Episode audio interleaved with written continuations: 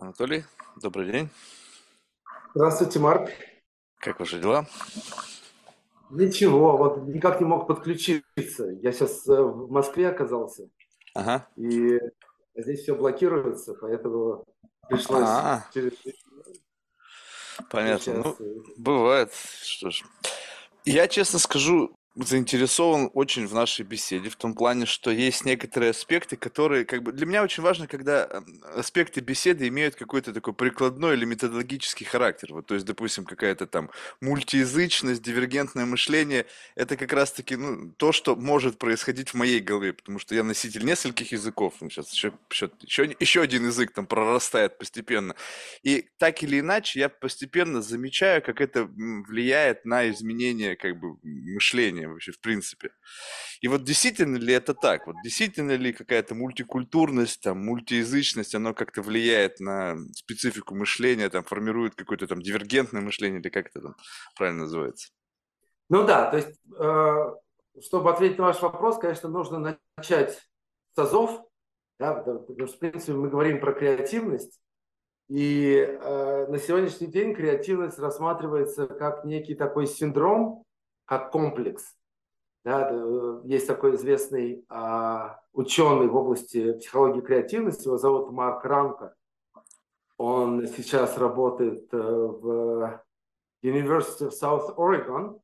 А, В свое время он, он э, организовал первый журнал в области креативности, назывался, называется Creativity Research Journal. То есть он пару лет назад ушел оттуда, но до сих пор продолжает. Э, То есть он несколько лет назад э, перестал быть главным редактором этого журнала, но э, журнал продолжает существовать. Вот, так Марк Ранко в своей книге, которая уже почти 10 лет, он назвал креативность комплексом да, или синдромом.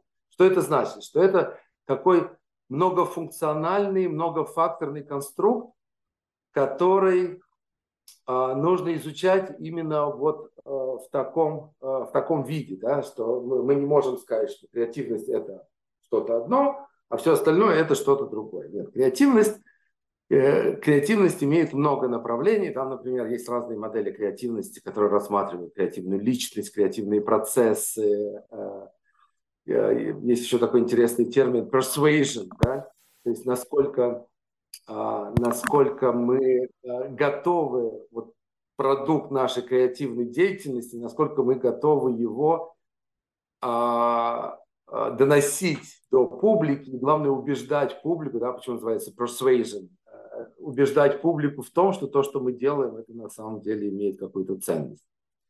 А креативность может рассматриваться с точки зрения э, креативного потенциала, да, potential. Это как раз вот Марк Ранка предложил этот подход. Точки зрения контекста, ну, короче, много разных подходов, много разных интересных подходов. То, что, то, что вы упомянули, дивергентное мышление, действительно, это очень важный процесс, а, который лежит, как многие ученые до сих пор считают, что это чуть ли не самый основной процесс. В принципе, я с ними частично согласен. Это, это, я не скажу, что это основной, но это важный процесс.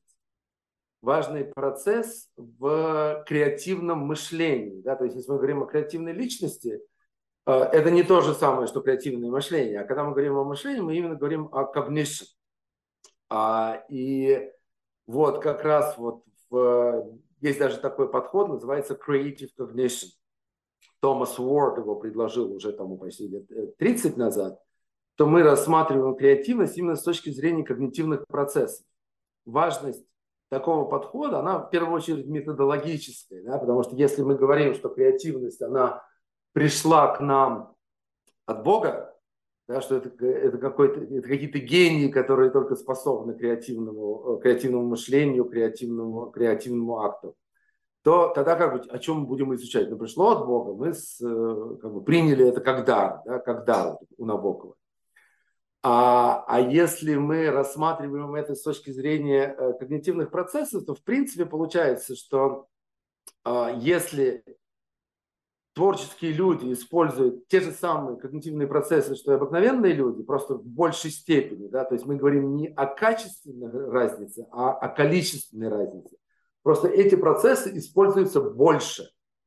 больше, более интенсивно, то тогда получается, что мы можем изучать феномен креативности с точки зрения когнитивной психологии, что, в принципе, мы с удовольствием и делаем. Да? И вот как раз вот дивергентное мышление, это является одним из таких процессов, э, когнитивных процессов, который лежит в основе э, креативного мышления. Мы всегда, когда вы, вы всегда рассматриваете в паре, это э, в 1967 году Гилфорд предложил вот эту модель дивергентного конвергентного мышления, divergent convergent thinking. А в чем разница дивергентное мышление, как явствует из э, самого названия, да, то есть мы diverge в разные стороны, э, мы создаем э, достаточно большой пул идей. Но потом из этого пула идей нам нужно выбрать какое-то одно решение, которое соответствует критериям креативности. Классические критерии креативности – это новизна, novelty и полезность, utility. Но это может быть субъективно очень. Ну, то есть а, есть а... внешнее у этого как бы бенчмарк, когда э, есть что-то как бы креативное, которое принимается за счет внешней валидации. И есть мое внутреннее представление о чем-то новом, что может быть креативно для меня, но абсолютно не креативно для остального мира. Да, конечно, то есть субъективный компонент никто никогда не отменяет. Более того, в моей модели креативности я вообще считаю, что а, если человек, то есть создатель, да, человек творческий, если он считает, что то, что он делает, это креативный продукт, значит, он такой и есть.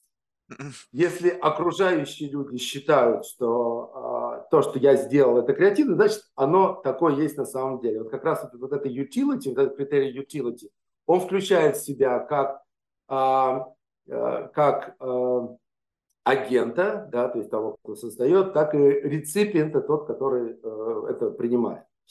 Ну так вот, возвращаясь значит, к дивергентному и конвергентному мышлению, значит, вот мы diverge большим количеством идей, потом мы converge к какому-то одному креативному решению.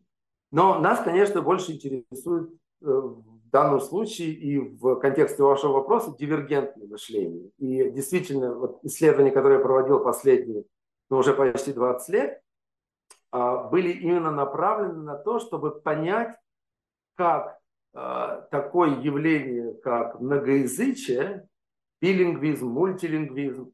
В принципе, сейчас я использую уже э, другой термин, э, более новый термин, он был предложен Советом Европы в 90-х годах.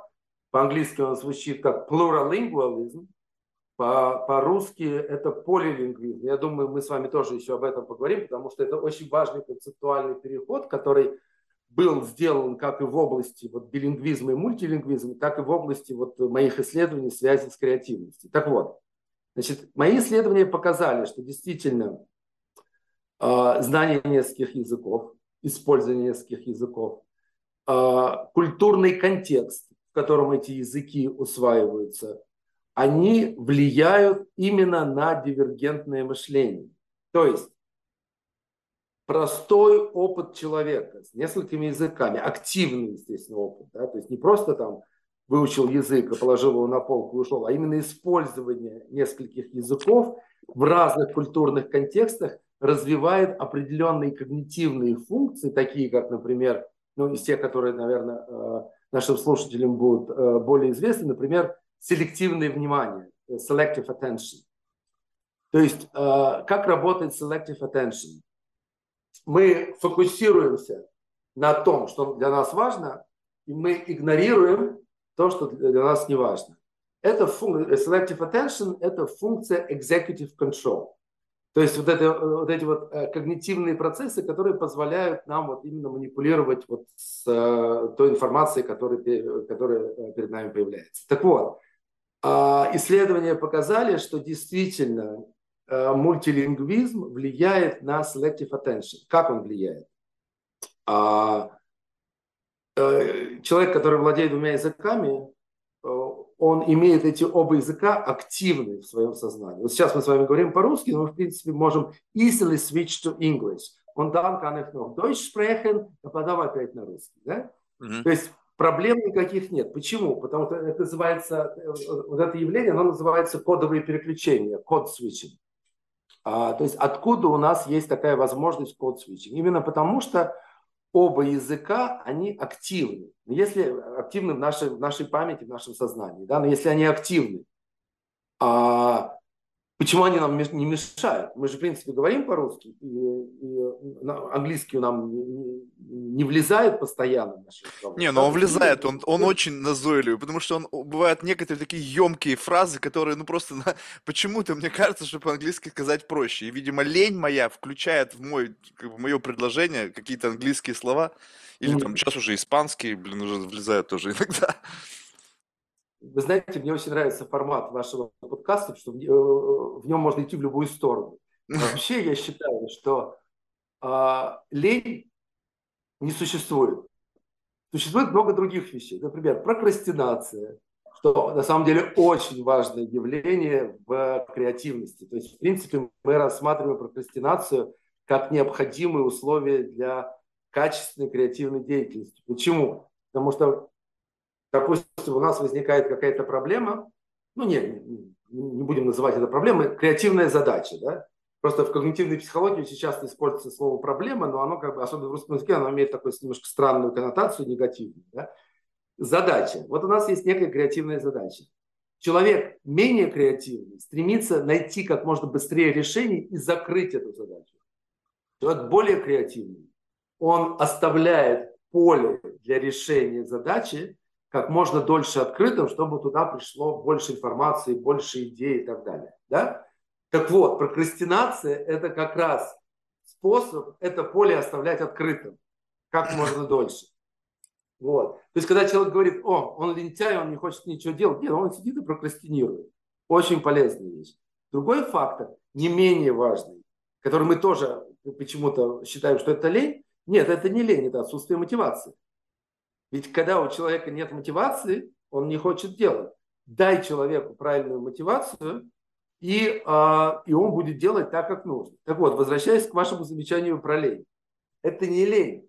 Это, понимаете, Марк, а, есть слова в разных языках, которые действительно более точно отражают то, что я хочу идею. сказать. Да, да, да, да, да, именно так. Да, да. Человек, владеющий несколькими языками, он получает намного более широкий спектр а, возможностей для того, чтобы более точно высказать свою мысль. Ведь, например, вот в своих стихах я а, часто использую слова из других языков.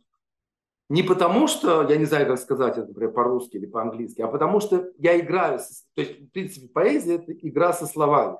И если, допустим, немецкий язык позволяет мне э, сыграть как, с, как, с каким-то выражением, например, в русском языке есть слово выдох, да, выдох, uh-huh. выдохнули. Вот. В немецком есть такое очень, очень емкое выражение «дох». Получается «вы-дох». Значит, «дох» означает, по сути, отрицание отрицания. Дети очень любят это, это выражение. А, у, у, меня, у меня же сын как раз э, да, вот он с рождения, он, он, он живет в Германии, владеет с рождения и, и русским, и немецким. И вот от него можно такое часто услышать, например. Ты ему говоришь там типа, хочешь там чего-нибудь, пиццу. Скорее всего, от пиццы он никогда не откажется. Но, допустим, он от нее отказывается и говорит, типа, нет, что-то не хочется. А потом передумал. И говорит, а подох. Типа, все-таки давай-ка мы ее, это самое, да? И получается, вот я беру слово «выдох» в русском языке, вторую часть я заменяю на «дох», у меня получается в тексте «вы» по-русски, потом «дох» по-немецки, и сразу же появляются совершенно новые смыслы. Ты можешь с, эти, с этими смыслами играть. Так Но вот, а, лимитированное вы... восприятие. То есть те, кто не знает, они эти смыслы не увидят. Как будто бы вы кодируете некое сообщение только для носителей определенного как бы, языка. Совершенно верно. Но вы знаете, что, например, а, люди, занимающиеся философией, обязаны знать, ну, профессионально занимающиеся философией, обязаны знать французский язык. Потому что терминология, которая, в принципе, есть, допустим, в философии на английском, на русском языке, там очень много терминов из французского. Ты должен знать французский для того, чтобы до конца понимать глубину вот этой всей терминологии. Вот. И смотрите теперь, значит, если у нас есть такие возможности, то есть расширенные возможности у билингвов, у мультилингвов, если у нас есть расширенные возможности для того, чтобы выразить свою мысль более, более точно, почему мы должны от нее отказываться? Особенно в современном мире, где люди более-не менее говорят на двух-трех языках, да, может быть, может быть, для Америки это еще до сих пор не, не, не настолько распространенное явление, хотя в больших американских городах, я когда жил в Нью-Йорке, ну, я не встречал там монолингвов, просто не встречал. У меня, у меня была большая сложность, потому что я как раз проводил свои исследования, я учился в аспирантуре в Бруклин колледж, и а, у меня тут должна была быть контрольная группа монолингвов, и я просто, мне, мне было прямо реально тяжело найти вот таких вот монолингвов, которые не говорят ни на каком другом языке. Для Европы это вообще как бы это практически нонсенс, что человек говорит только на одном языке. Таких практически ну, уже нет. Поэтому... Вот, знаете, я был год в Испании как-то, и там, ну, правда, это было там побережье, в общем, там не было, хотя вроде бы туристическое место, и должно быть больше в основании выучить английский язык. Я встречал людей, которые, ну, как бы просто зыру. Ну, то есть, как бы, ну, тут что-то так вот, как-то там какие-то со школьной программы One, Two, Three, и все. То есть, вот это вот, так, мне кажется, что э, в целом и, и в Нью-Йорке, отъедь в Бронкс, Квинс, там черные ребята, ан единичное знание английского языка. То есть, как бы тут вопрос как бы вашего э, круга обитания. Если вы в колледже или там каком-то Авелик School, ну понятно, что вероятность того, что вы наткнетесь на человека, который носитель не одного, там двух, а может быть даже трех языков, более вероятно, нежели там уехать какой-нибудь там, не знаю, Миннесоту. Ну, там вряд ли. Но, в принципе, вот, то есть вы абсолютно правы. Естественно, всегда можно найти достаточно исключений из неких правил, но как некую тенденцию, вот то, что мы наблюдаем в 21 веке, это действительно, что люди все больше и больше говорят на нескольких языках, потому что, ну, во-первых, активные и миграция, и иммиграция. Да? То есть люди переезжают с места на место внутри, в Евро... внутри Европы. Это вообще уже э, совершенно нормальное да, явление, что люди там просто на работу едут в другую страну и, и изучают европейцы как-то вообще, вот, ну, мои наблюдения э, показывают, что европейцы как-то более легко относятся вообще к этой идее изучения иностранных языков. Ну, типа, типа я переехал в Германию, ну, естественно, мне нужно, э, нужно выучить немецкий язык. Ну, хотя бы на таком уровне, чтобы, ну, правда, смотря где, знаете, в Берлине э, где-то с год назад, наверное, была статья в какой-то берлинской газете, люди жалуются, говорят, что в Берлине не с кем поговорить по-немецки. Это настолько уже такой, это такой э, мультинациональный город, что люди говорят на разных языках. И очень много моих, а, а, а я э, очень много времени в Берлине провожу. И я, кстати, вот как раз вот такой пример, что я, а, несмотря на то, что у меня семья в Германии, и, и я там очень много времени провожу, я немецкий освоил на самом базовом уровне, на таком, котором мне нужен, ну, чуть больше, чем чтобы там э, в магазине поговорить. Ну, и стихи писать. И стихи писать. Ну, ничего себе, стихи писать. То есть вы достаточно вот. неплохо его освоили.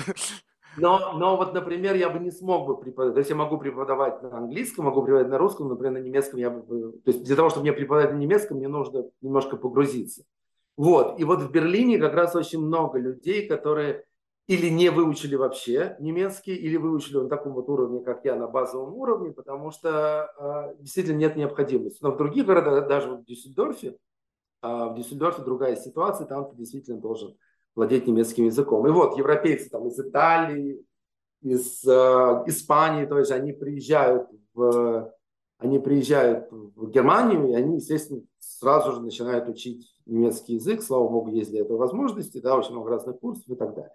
Ну так вот, все-таки мы вернемся к первоначальному вопросу, точнее, ко второму, а потом вернемся к первому, что я бы все-таки не называл это ленью, а, когда человек не, не, не, использует язык, э, не использует слова из того языка, на, котором он говорит, то есть target language, да, целевой язык, а, а активно использует все, весь спектр, весь репертуар. Кстати, вот лингвистический репертуар – это вот тот термин, который мы используем вот в парадигме э, полилингвизма, плуралингвализм, да, потому что мы говорим не о фактическом знании языка, а о некой коллекции языковых навыков, которые мы активно используем по мере необходимости. Это, может быть, как раз сейчас можно будет об этом в двух словах поговорить. Значит, в чем принципиальное отличие э, плуралингвализм от э, мультилингвализма, да, полилингвизм от мультилингвизма. Значит, мультилингвизм и билингвизм, они, э, мы сейчас говорим о теоретических подходах, да, о неких парадигмах, которые, которые ведут к той или иной э, методологии. Так вот, билингвизм исходит из так называемой монолингвальной модели. То есть есть идеал некий, это монолинг, человек, владеющий одним языком. А все остальное это как бы, ну, выучил второй язык хорошо, выучил третий язык еще лучше, да? То есть за, за точку отсчета мы берем монолингу. И, и тут начинаются всякие, всякие неприятные вещи. Например, мы сравниваем билингва с монолингвой и говорим, а, смотрите, ребята, билингв намного хуже владеет языками, чем монолингв. Ну да, естественно, потому что мы сравниваем один, там, допустим, а, первый язык билингва с носительными языка монолингвы. Но и они показывают худшие результаты. То же самое, второй язык с носителями того языка. И они показывают опять худший результат. И мы делаем вывод, что о, билингвизм плох для развития языков. Да, но, ребят, посмотрите, они владеют двумя-тремя языками. Вы сложите их вместе, вы их не вычленяете, а вы сложите их вместе, и получится, что билингвы и мультилингвы, они говорят на большем количестве, ну, не большем количестве языков, а у них намного более широкий словарный запас. Это как раз разговор о том, когда мы, э, э, когда мы переключаем коды, да, кодовые переключения с одного языка на другой, мы используем намного больший словарный запас, чем монолингвы.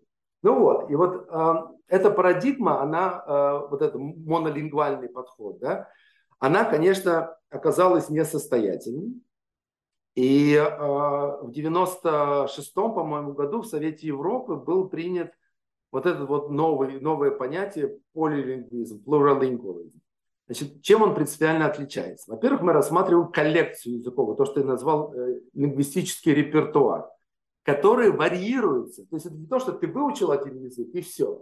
Да, и вот он такой у тебя остался. Нет, языки, вот, например, я когда переехал в Голландию аж в 92 году, да, 30 лет назад, я переехал в Голландию, я там учился, учился на голландском языке, выучил его нормально, сдал экзамены и все такое. Потом переехал в Америку. И по-голландски с тех пор, а это, то есть я уехал из Голландии, скажем, в начале 2000-го, а, то есть с тех пор я больше по-голландски никогда не говорил. Просто потому, что он мне не нужен. И, естественно, он у меня, язык не пропадает, в принципе, но он у меня ушел. Но на его место... Сократился пришел, словарный запас. А, даже не сократился, он стал менее активным. То есть слова-то они все у меня там где-то сидят в глубине, просто их очень тяжело сейчас. А, вывести. дотянуться, то есть это так глубоко в библиотеке знаний, да. что туда просто уже не дотягивается да. вот как бы э, без вот какого-то усилия, то есть не вынимается из этой коробочки в нужный момент времени. Совершенно верно. Но если я перееду в Голландию, опять, если я перееду в Голландию, то где-то через полгода все эти слова опять станут активными, я опять смогу нормально разговаривать. Но английский у меня сейчас активнее. Я, э, когда я э, начал работать в вышке, в высшей школе экономики, а, а, это было в 2019 году, в 2019 году, оказалось, что я не, мо, не могу читать лекции на русском языке. Русский язык мой родной. Не могу. Прошло там три года, Сейчас я совершенно спокойно уже читаю лекции на русском языке. Да? То есть вот наши языки, они вот так вот варьируются. Один становится сильнее, другой слабее, в зависимости от наших потребностей. И вот в этой парадигме э, полилингвизма идея коммуникации выходит на первое, на первое место. То есть мы используем языки не как самоцель, а как средство коммуникации, да? как средство межкультурного общения – как средство коммуникации с людьми, которые владеют разными языками. То есть на первое место выходит агент, человек, говорящий на этом языке. И это имеет очень важные последствия как для, изу, как для изучения вот этого явления мультилингвизма, так и э, для изучения влияния мультилингвизма на креативность. Вот мы как раз вернулись к первоначальному вопросу. Значит, э, исследования, которые я проводил за последние 20 лет, показали, что Э, действительно э, есть такое влияние, да, что мультилингвальная практика влияет на какие-то когнитивные процессы, которые в свою очередь э, стимулируют дивергентное мышление. Вот я привел пример selective attention, да, выборочного внимания, то за счет того, что у нас нам, нам нужно постоянно подавлять, то есть у нас два языка активны, и один язык нам нужно все время подавлять, чтобы мы могли спокойно говорить на другом языке, как мы сейчас с вами по-русски говорим. Да? И вот этот механизм выделения нужного языка и подавления ненужного языка, он экстраполируется и в любые другие задачи, которые требуют выделения и подавления какой-то информации. А это и есть наша selective attention. И э, эмпирические данные показали, что э, через вот это вот selective attention у билингвов действительно больше развито э, дивергентное мышление, чем у монолингвов. Там есть еще другие когнитивные, более сложные когнитивные механизмы, которые, которые мы тоже изучали, которые тоже показывают вот, вот это вот влияние мультилингвальной практики на креативное, э, на дивергентное мышление. Но эту парадигму я назвал в свое время multilingual creative cognition. То есть uh, creative cognition по-русски называется uh, Э, творческое познание, а это получается мультилингвальное творческое познание. Но от этой парадигмы я отошел именно в связи с тем, что я ушел от монолингвальной э, модели билингвизма и мультилингвизма и э, пришел в лагерь вот этого плуралингвализма, да, полилингвизма. Именно из-за того, что мне, для меня было важно э, изучить э, личностные качества например, да, личностные качества человека, который... То, смотрите, сейчас я немножко отступлю назад, чтобы понятнее было. Значит, если у нас агентность выходит на первое место, то, то есть человек, да, человек стоит между мультилингвизмом и креативностью. Да? Человек активно выбирает, как, на каких языках говорить, и человек активно выбирает, какими, какими творческими, э, какие творческие процессы вовлекаться. Если человек выходит на первое место, нам нужно изучить человека, не только его мыслительные процессы, но и все остальное, что с ним связано. Его социальное окружение, его, э, его образовательные да, какие-то факторы в образовании, и в первую очередь его личностные качества, то есть э, personality trait, да, личностные качества. Ну вот, и и вот это то, что привело меня вот к тем исследованиям, которые я сейчас начал проводить, и там действительно совершенно потрясающие вещи обнаруживаются, что мы уже рассматриваем э, не только языковой репертуар, но и межкультурную компетенцию, и мультикультурный опыт. Пока вот те исследования, которые или уже опубликованы, или вот сейчас вот готовятся к публикации, они пока тоже направлены на э, дивергентное мышление. Они показывают, что вот эта вот расширенная рамка, теоретическая рамка полилингвизма, она тоже влияет на э, дивергентное мышление. Но у нас уже готовы исследования, которые, то есть мы собрали данные, обработали их, но они еще не опубликованы, которые показывают, что это не только а, дивергентное мышление, но и другие, например, креативная мотивация, да, мотивация креативной деятельности тоже на это оказывает влияние.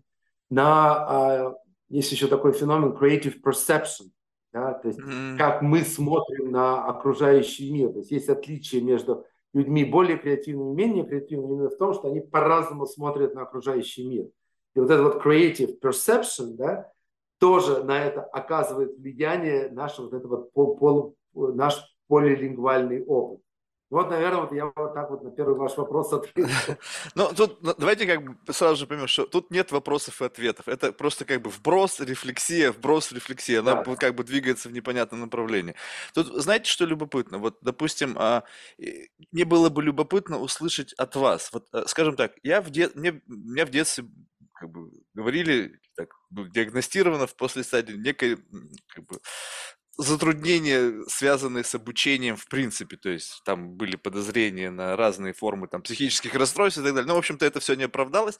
Но смысл в том, что меня вынуждали очень много читать и учить все, что как бы было необходимо для того, чтобы я мог нормально разговаривать, нормально формулировать свои мысли и так далее.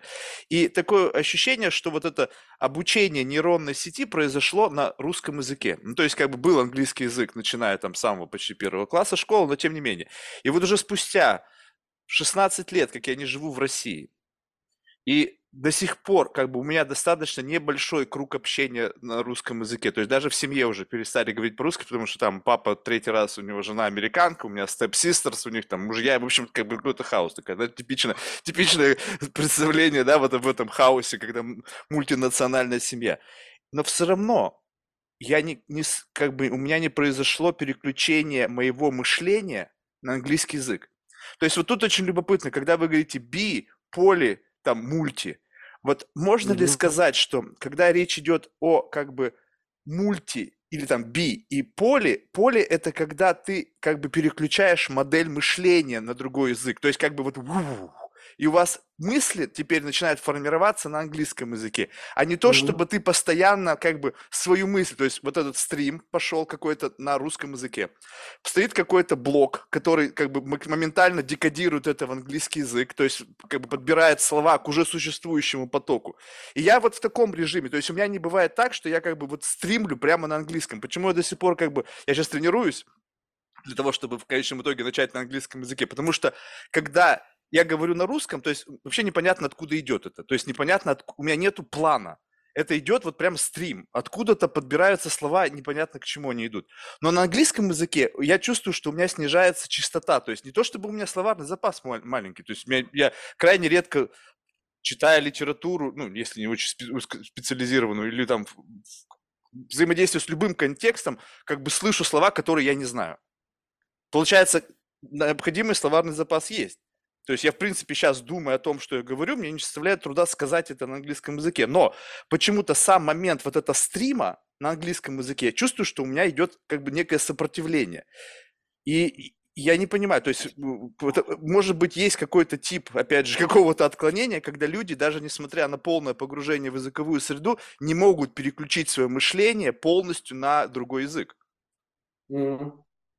Да, на самом деле это интересное явление. Сейчас я вам начну задавать вопросы. Давайте. Но, но сначала я а, должен оговориться, что вот э, в строгом смысле мы не думаем на языке. Да? Существуют модели, а, существуют модели а, language production, то есть как мы производим язык. И там есть прямо разные уровни. Да? И первый уровень, он, он так и называется pre-verbal, то есть он довербальный. Наши мысли формируются не на языке, только потом мы начинаем, э, то есть сначала мы формируем некую мысль, потом э, мы, э, мы делаем какую-то синтаксическую структуру для этой мысли, и потом в эту синтаксическую структуру мы уже мы заполняем там морфемами и так далее. Да? Но что влияет на наше мышление, это культурный контекст, который напрямую связан с языком. То есть мы мыслим, может быть, не в языке как таковом, но вот наше сознание, оно, например, более или менее э, там, связано с культурным контекстом одного языка или другого языка. Было такое очень, очень интересное исследование в то ли Northwestern University, не помню точно. Просто коллега, который, моя коллега, который делал это исследование, но сейчас работает в Northwestern, исследование было такое. А, русско-английских билингвов просили вспомнить первую что-то первое, что им приходит в голову, когда им давали там какое-то какое слово триггер, например, собака. Так что было интересно что когда им триггер давали на русском языке, они вспоминали что-то из своей жизни в России. То есть э, это были все иммигранты. Да? Когда им давали триггер на английском языке, они вспоминали что-то из уже своего опыта в Америке. Прожитого на другом да? языке. Да, прожитого на другом языке. Но в принципе мы говорим больше все-таки о культурном контексте, чем о языке как таковом. Но есть нюанс. И вот теперь вопрос. В каком возрасте вы переехали в Америку? Ну, первый раз я оказался в Америке в, получается, сколько? 20 с небольшим. То есть 20 с небольшим лет. Ну, я жить времени, там постоянно 20... не стал. Я спустя несколько лет приехал, и вот уже с тех пор я живу, получается, 16 лет. Так вот, смотрите, э, есть такая еще теория. Сейчас немножко теории накидаю, потом посмотрим, mm-hmm, что с mm-hmm, можно mm-hmm. сделать. А, есть такая теория, это Ленненберг, это critical period hypothesis, да, то есть гипотеза критического периода. До какого возраста мы э, в идеале формируем свой язык. А, и а, он считает, что, то есть сам Ленберг считал, что это 12 лет, разные ученые, например, там, Пинкер считал, что это вообще до 16 лет продолжается. Некоторые считали, что вообще до 7 только. Это связано с тем, как, как формируется мозг, да, с возрастом латерализации мозга. То есть, когда, э, когда определенные участки мозга принимают на себя там, определенные когнитивные функции и так далее. Да? Но в любом случае мы говорим о возрасте, допустим, там, 12 плюс там, 2-3 года. Да? И вот если человек до этого возраста э, изучил язык, то он у него, э, он его изучает в совершенстве. Но мало того, этот язык будет напрямую соединен с его э, концептуальной системой, то есть системой идей. Mm. Возможно, в вашем случае, из-за того, что вы изучали язык намного позже, он у вас не настолько плотно, то есть мы, вот если визуально это представить, но поскольку у нас это аудиоформат, mm-hmm. я попробую это описать. Mm-hmm. Представим себе такой треугольник, да? Э, треугольник в вершине, э, то есть вершина треугольника и, и там, кружочек, и, и два, два кружочка у основания. Вот, значит, вот тот, который на вершине, это, это наша концептуальная система. Те, которые в основании, это на два наших языка. Угу. Так вот, у человека, который в совершенстве владеет двумя языками, изучает их с детства, эти два кружочка у основания, они соединены напрямую с концептуальной системой. Если человек изучает второй язык позже, то у него сначала идет связь через первый язык и потом концептуальной системе. Получается такой, да, такая ходовка.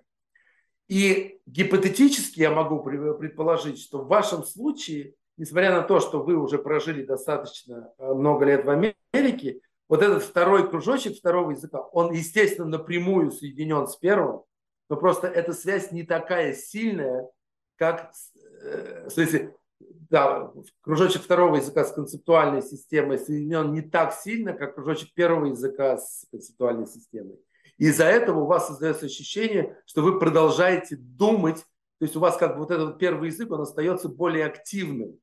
И это дает ощущение, возможно, что вы продолжаете думать на а, на э, первом языке. На вот еще знаете, что любопытно, что вот вы говорили очень интересные вещи, что вот есть некий фокус внимания, да, то есть когда мы э, начинаем выбирать, что на, на чем ориентироваться. У меня были, ну, я, я люблю над собой поиздеваться, и, знаете, есть э, такая функция, когда можно в одном языке включить что-то на английском языке, в одном, допустим, в, в левый канал пойти, а в другом на русском.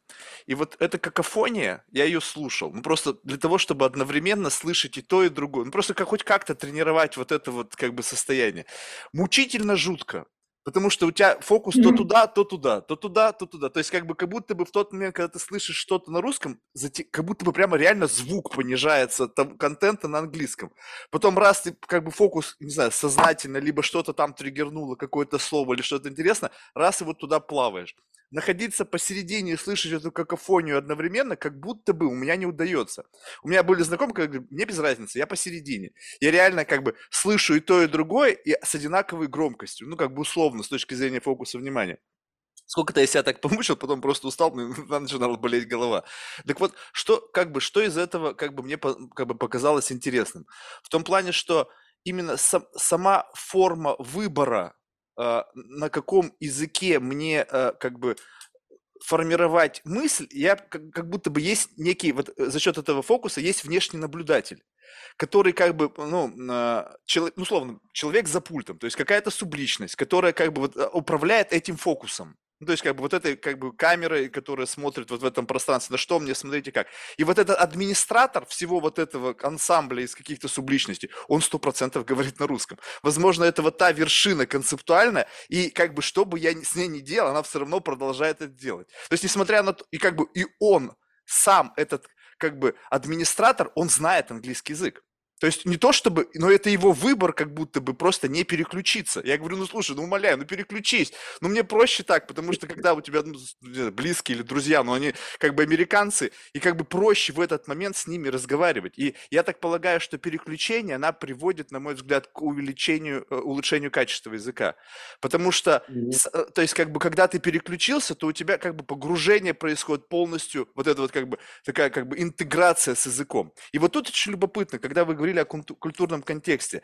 Вот э, иногда прямо слышишь, что люди выучили язык, но у них не произошло смешание с культурной средой. То есть они как бы знают слова, они знают грамматику, но у них нет подключения как бы вот как бы к, как бы культурному контексту. И в силу этого получается так, что они как бы оперируют какими-то словами, но, но глубоко не понимают их как бы внутренний смысл. Вот это вот. И по, по именно отношению к культурному контексту я чувствую знание человеческого языка. Особенно, когда смотришь иногда бывают фильмы с переводом, думаешь, как вы это вообще перевели? Ну, то есть это как бы явно не, никакого отношения к тому, что вы как бы перевели, как бы или осмыслили, либо как-то адаптировали под русский язык, не имеет. Потому что глубина вот этого значения семантическое это слово, она увязана в культурный контекст, который вы просто не понимаете. И как бы э, знание культурного контекста – само по себе получается. Неважно тогда, какой язык. То есть, если я понимаю культурный контекст, контекст тех или иных культу, ну, каких-то социально-демографических групп в Соединенных Штатах, я понимаю их на своем языке в том числе. То есть, мне не, не всегда нужно как бы говорить об этом культурном контексте на английском языке. То есть, когда есть понимание. Но в, говоря на английском языке, получается более точное описание этого контекста. И э, вот именно погружение в разные контексты, на мой взгляд, оно как бы напрямую, даже без языка, влияет на специфику мышления. То есть язык как будто бы это описательная часть этого контекста. Ну, смотрите, в принципе, это же как бы э, курица и яйцо, да, то есть вот эта проблема э, э, связи между языком и мышлением, она существует на протяжении уже, наверное, больше ста лет, да, что, что, что чего определяет? Это э, есть такая известная гипотеза, она, называется hypothesis.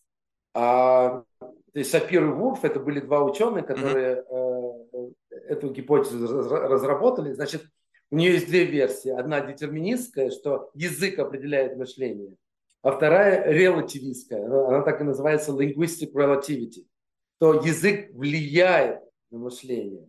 Но я готов предположить, и, в принципе, я это и своим студентам тоже говорю, что возможно, что это не язык как таковой влияет на мышление, а как раз вот культурный контекст, который через язык доходит до нашего мышления, он и влияет. По поводу переключения на язык и погружения в, в данную культурную среду, связанную с этим языком, конечно, это лучше. Лучше говорить о, э, о каких-то нюан, культурных нюансах э, штатов на английском языке. Ну, потому что зачастую даже какие-то термины э, ты, ты замучишься переносить термины на другой язык. Да, просто там в немецком языке есть такое, наверное, самое популярное слово среди, среди русских, среди иммигрантов из России – арбайтзам. Mm. И вот сейчас, что такое у нас арбайтзам? Это бюро по трудоустройству. То есть любой иммигрант, который, который приезжает э, в, а, в Германию, он так или иначе проходит процедуру устройства в этом бюро. Да? естественно, никому в голову не придет называть это вот таким длинным выражением – бюро по трудоустройству или там трудовая биржа. Это Арбайтзам. Это, и, и Арбайтзам это не то же самое, что бюро по трудоустройству. Там совершенно другие механизмы работают. И, э, и еще один такой тоже классический пример. Слово Turkey. Вот я сейчас как раз на, на вас его испытаю.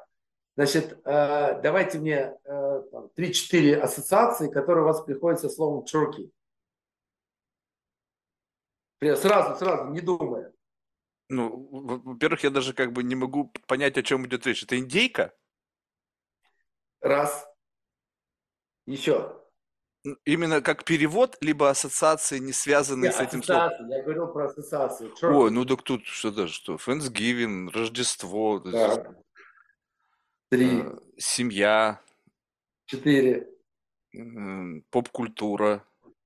Достаточно. Смотрите, э, Thanksgiving – это ассоциация, которая появилась у вас, скорее всего, только после того, как вы переехали в Америку. Ну, естественно, да? это кошмар, потому что... ну, ну, в общем, да.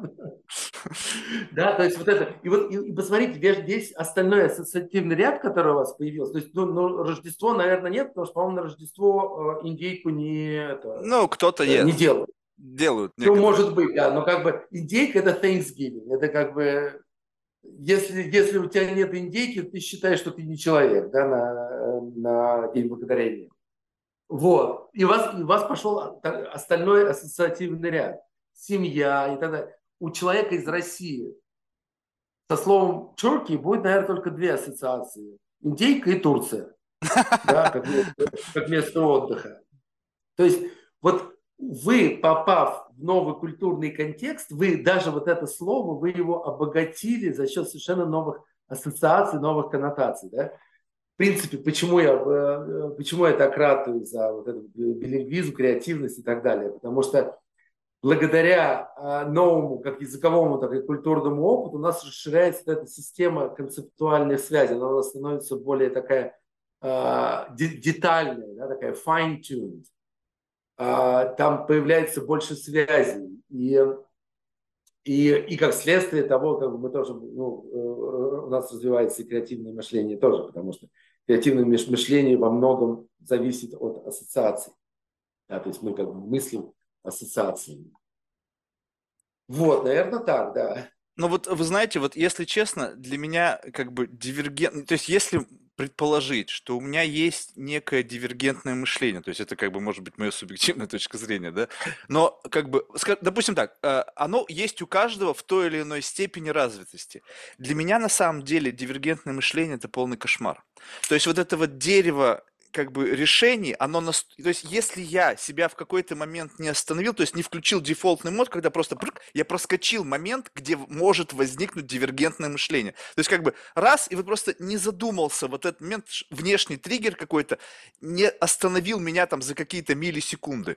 И вот если я тут залип вот на этом горизонте событий, где может возникнуть вот это вот дивергентное мышление, это бесконечно. То есть как бы я пытаюсь даже теперь вот это, как бы, это как некий рэббит-холл, то есть ты попадаешь в него и там бесконечное множество вариантов, разнообразных вариантов. Вы сказали, что в какой-то момент вот в этом разрастающемся дереве возможных как бы, ну, вариантов должно включиться конвергентное мышление, которое сузит какому-то одному. Но у меня это не происходит. То есть мне приходится себя насильно просто остановить, как бы вот даже подкаст этот, он как бы вот именно явно представление, когда что-то пошло, и оно не имеет как бы какого-то логического финала оно с одной мысли переходит в ветку другую, в другую, в другую, в другую. Если я себя сознательно просто не остановлю, она будет развиваться до бесконечности. То есть я, в принципе, могу два часа вот какой-то такой стрим в бесконечность сделать. И э, это любопытно, но э, сам факт того, что как бы как, как некий продукт дивергентного мышления, возникновения некого креативного ауткама, а, он, он как бы креативный ауткам для меня не является целью, а скорее сюрпризом. То есть, когда mm-hmm. я сам удивляюсь, что в рамках вот какого-то вот этого вот разрастающегося дерева вдруг происходит что-то, что можно выделить какую-то смысловую конструкцию, и как бы, о, just enough. Вот здесь стоп, и мне вот то, что произошло, нравится. Это единственное, что меня останавливает. Поэтому, если я такого не чувствую, то я буду бесконечно вот это продолжать стримить, стримить до того момента, пока я не ощущу, ощутю, что я сказал что-то, что в рамках моей системы какой-то координат является для меня достаточно креативным, чтобы остановиться. Слушайте, классный, э, классный у меня параллель возникла. Знаете, друзья сидят за столом, пьют и могут говорить бесконечно, пока не заканчивается алкоголь. Ну, как правило, сейчас это тоже не проблема. Алкоголь сейчас не заканчивается. Не, ну как бы, да, да, да, то есть это такая ситуация, я просто как бы так, так визу, даже визуализировал. Вы знаете, на самом деле, в этом, ну, на мой взгляд, в этом вообще нет ничего плохого. Ну, это же дивергентное мышление должно доставлять удовольствие. А для Гилфорда, вот который вот эту модель предложил, там циклы. То есть это не просто сначала э, diverge, а потом converge, и все, и пошел гулять. А, там циклы. То есть ты сделал diverge, потом сделал некий converge, э, какие-то идеи возникли, а потом опять diverge, а потом опять, опять converge. То есть, то есть э, в результате вот этой вот цикли, то, то есть креативное мышление, в принципе, для Гилфорда, оно, оно цикличное, да, и оно может продолжаться до тех пор, пока человек не чувствует удовлетворения. Очень часто, и, наверное, вот как раз вот то, то, на что вы жалуетесь, что, может быть, вы удовлетворения не чувствуете, может быть, вам хочется еще что-то лучше, лучше, лучше. Может, Естественно, это так оно и есть. Даже, да? Не то чтобы перфекционизм, Знаешь, меня... достаточное как бы а, удовлетворение от самого, то есть как бы тут очень важный момент, что все, что идет в этом дереве, это плагиат самого себя.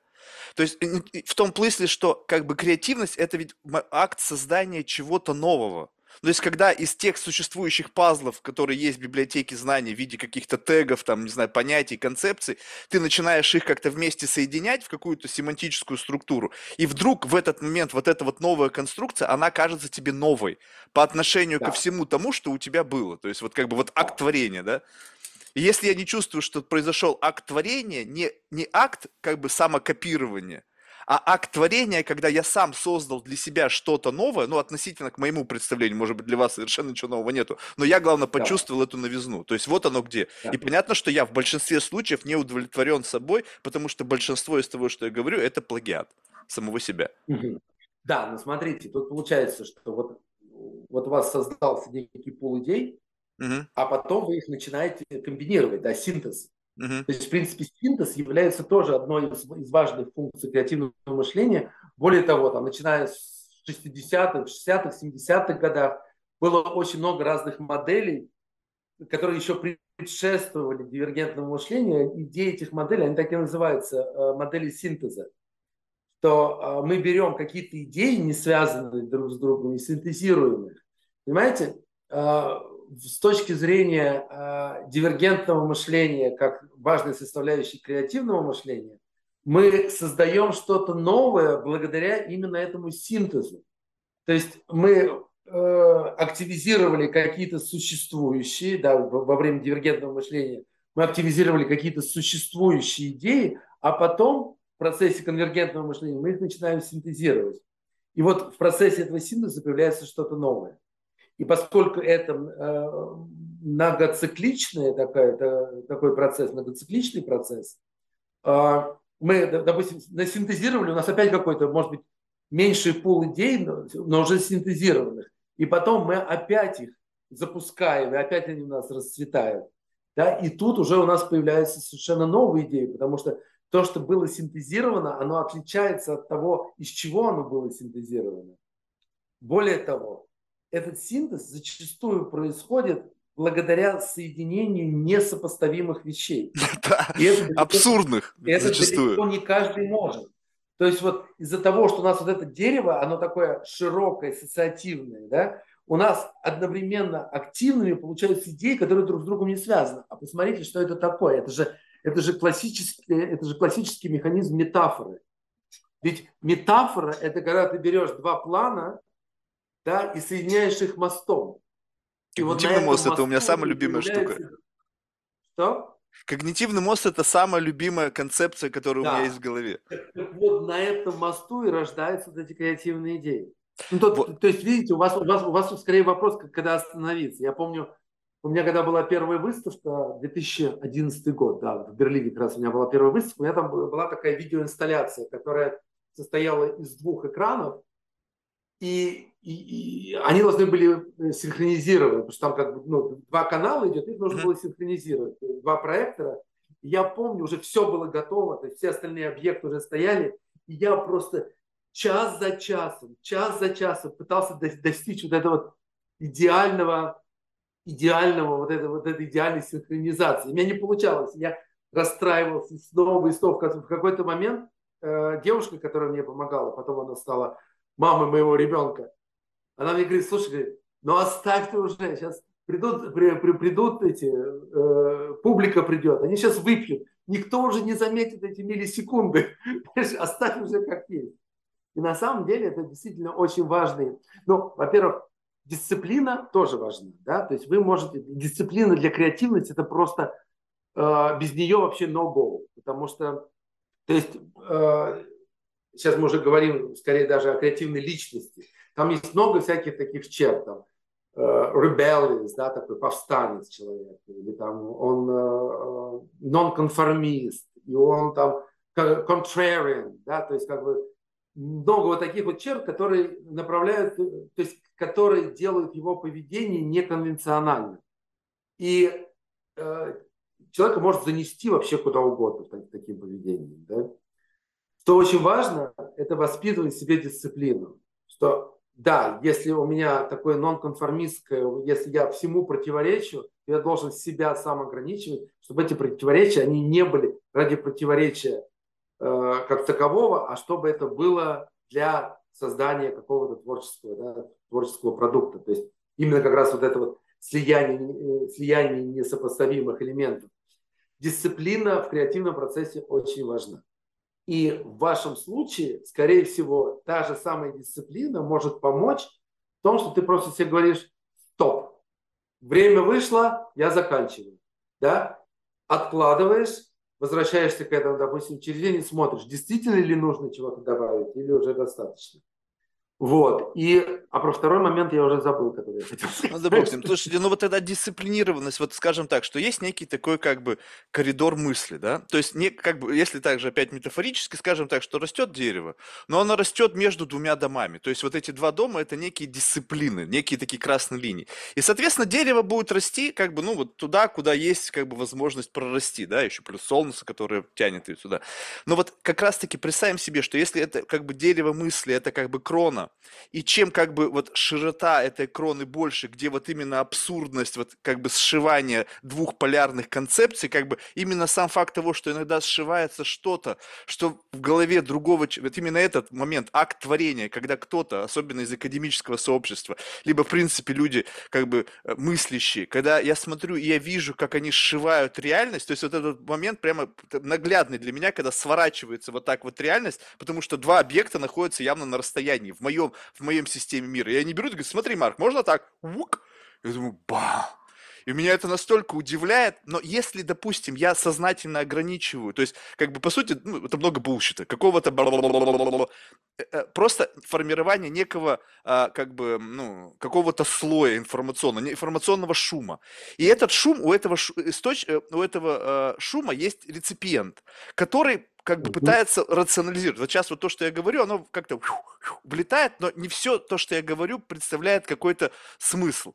Но в какой-то момент угу. вы выхватываете что-то из вот этого спича и формируете какую-то мысль. И потом в качестве фидбэка говорите, так, что я услышал? Ну, условно. И получается, что вы услышали то, что я мог не услышать, говоря, набрасывая вот этот вот как бы многообразный как бы какой-то набор слов, там каких-то смысловых конструкций. И это позволяет мне взять это как за основу и уже дальше из этого делать какой-то выбор. Поэтому я не знаю. То есть, с одной стороны, дисциплинировать себя нужно, с другой стороны, мне кажется, что это может сколько-то ограничивать вот этот именно акт творения. Когда я дисциплинирован, я как бы сужаю границы вот этого возможного разрастания, что, возможно, приведет к тому, что я буду достаточно ограничен с точки зрения каких-то возможных ауткамов этой креативности. Mm-hmm. Но смотрите, вот это мне, мне очень понравилась метафора с э, двумя домами, между которыми растет дерево. А я уже упоминал, что два основных критерия э, креативности – это новизна и полезность, да, novelty и utility. Я, правда, э, добавляю еще два – эстетика и аутентичность.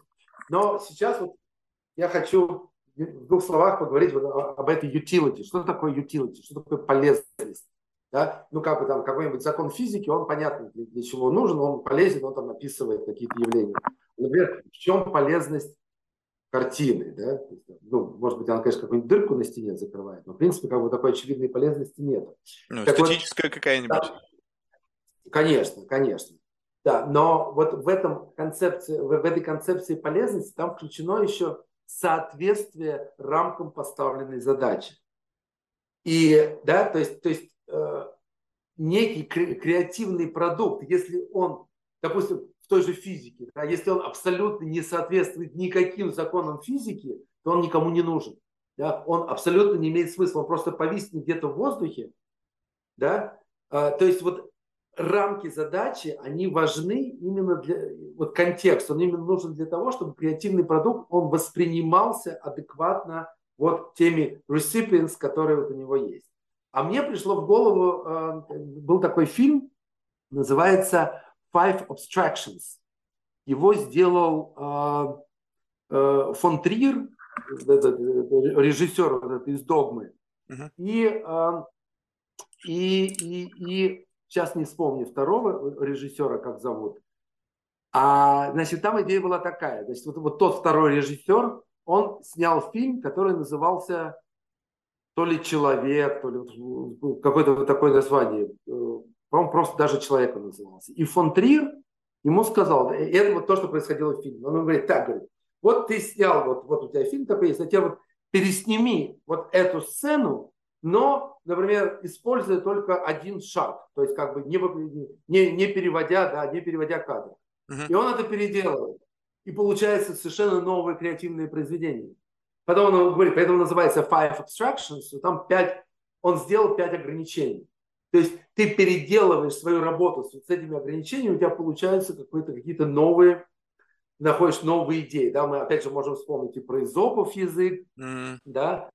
а, что в принципе ограничения они, э, вот они как раз дают вот ту дисциплину ума, которая позволяет создавать что-то новое. Огранка. Но да? это уже как будто бы есть что-то сырая вот. концепция. То есть, допустим, нашли а, там самородок, там алмаз какой-то, и, э, и э, как бы грани вот этого, вот, процесс огранки, это получается как бы обработка той сырой идеи в зависимости от чего? Вот тут очень важный момент, я на котором бы хотел бы сконцентрироваться. Полезность. Пол... Что вы подразумеваете под полезностью? То есть некая внешняя валидация, некая внешняя польза, э, но как бы почему эта польза как бы должна существовать. Ну, скажем так, вот, допустим, мне нет никакого смысла создавать в рамках этого подкаста никакой пользы. То есть я мог бы создавать пользу, возможно, это бы привело бы к увеличению подписчиков, каких-то там, не знаю, какого-то роста там канала, но мне как бы, у меня нет такой мотивации. Единственная как бы польза, которую я получаю, это вот какой-то момент удовлетворения от общения с приятным, интересным человеком и момент создания каких-то, ну не знаю, как бы псевдокреативных идей, да, которые понятно, что людьми могут не воспринимать. Соответственно, если я не использую как бы внешнюю пользу а использую только свою внутреннюю какую-то субъективную. То есть, как бы этого ведь по сути достаточно. То есть вот как бы вот почему как бы польза постоянно должна как бы обрамлять путь, вот как бы, скажем так, есть определенный тип огранки у бриллианты, и обязательно вот должна быть вот такая гранка, то есть как бы вот классическая такая, как бы, знаете, engaging ring, вот эта вот как бы форма. А вот уже, допустим, как это грушевидная, либо там овальная, это уже как бы такой как бы нонконформизм, ну назовите как хотите. То есть сам угу. факт того, что в рамках креативного высказывания люди создают пользу для кого-то, это угу. как бы, ну, то есть это как служение народу, что ли, или что? То есть как бы здесь вопрос, или это я просто большой эгоист и нарцисс, и мне важно, чтобы я сам получил удовлетворение от того, что сказал.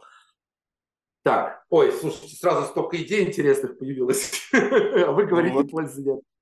Значит, опять немножко теории. А, Виктор Франкль логотерапия – это такой э, дистанциональный психолог. А, он, а, он, всю жизнь работал над э, темой смысла жизни. В чем у человека смысл жизни? Ну, какой простой вопрос, очевидный вопрос, да, на который рано или поздно нам все равно как-то хочется ответить. И он назвал три пути смысла жизни. Значит, первый путь – это креативность, то есть через созидание. Второй путь – служение Богу, третий путь – служение человеку. То есть польза от служения человеку дает смысл жизни тому, кто это делает. Это первый момент. Второй момент. А, а вот э, как раз вот модель креативности, э, на которую уже несколько раз ссылался, это модель, которую я разработал, вот э, в 2014 году вышла статья, называется Creativity 4 in 1. Она четырехмерная, и там вот есть как раз вот новизна, полезность, эстетика и аутентичность. А дело в том, что про новизну очень много всего сказано, а вот про пользу, несмотря на то, что все считают, что вот это utility, да, utility, то utility – это важный элемент, почти все на этом сходятся. Никто толком его так и не как бы сформулировал, не разработал. Вот в этой статье 2014 года я попытался это сделать, и я там выделил там, четыре критерия. Значит, критерий первый. Если я, как художник, считаю, что творческий акт полезен, значит он полезен. То есть для меня полезен лично, кому? Это как То есть достаточно, чтобы было полезно мне, только мне, для мне, вас. Все, понял. Мне, мне. Да? Это как раз вот то, про что вы говорите. Вот вы получили удовольствие от этого подкаста, значит, он имеет смысл быть. Угу. Второе. Если uh, recipient, да, то есть если uh, слушатель или там это, Беседник. Реципиент, реципиент. Если реципиент считает, что это полезно, там, например, он видит картину, его вставляет, значит, это полезно. Третий. Если, если произведение, творческое произведение отражает некую эпоху, сейчас мы уже можем говорить о zeitgeist, да, то, есть, то есть дух времени. Uh-huh. То есть если это произведение отражает некий zeitgeist, то оно полезно. И четвертое, если это произведение, ну, э, под я, конечно, подразумеваю там, политическую среду, экономическую среду, культурную, социальную. Ну, любая там, полезность в рамках какого-либо контекста. А, да, но этот контекст, он как бы он, он мировой. Uh-huh, да? uh-huh. То есть, то есть, например, вот, э, там, могу вам привести пример, например, вот «Ночной дозор» Рембрандта, да? Э, картина вот эта, которая, uh-huh, картина. То есть, что там изображено? Там на самом деле изображены просто амстердамские купцы. Но они изображены в виде э, милиции. Они так и назывались, хутеряй. Да, это милиция, которая ходила э, по, э, по улицам Амстердама, охраняла. Это был как раз период, когда Голландия освободилась от испанского ига. Народная дружина. То есть, получается, да, народная дружина, да. Схотаря, это как в дословном переводе, с голландского это лучники. А они, а, то есть эта картина отражает именно эпоху, то есть вот это освобождение Амстердама, освобождение Голландии от э, испанского ига. Черный квадрат, да, Малевич, другой пример. То есть что, но это не просто картина, это еще одна эпоха. Это черный квадрат – это символ супрематизма. Супрематизм – это уход от конкретной формы. И это революционное движение в искусстве, которое отражало революционное движение в стране. Да? То есть вот, ну, мы говорим вот про такой уровень. Вот, это третий да, вот критерий. Четвертый критерий – это, э, это нравственно, морально-нравственные ценности. Э, это да Винчи еще говорил, что что художественное произведение должно изменять нравственный облик человека. Как бы у нас есть такая, такая вот задача. Да? И вот по этим четырем критериям мы можем сказать, что любой творческий акт, он полезен.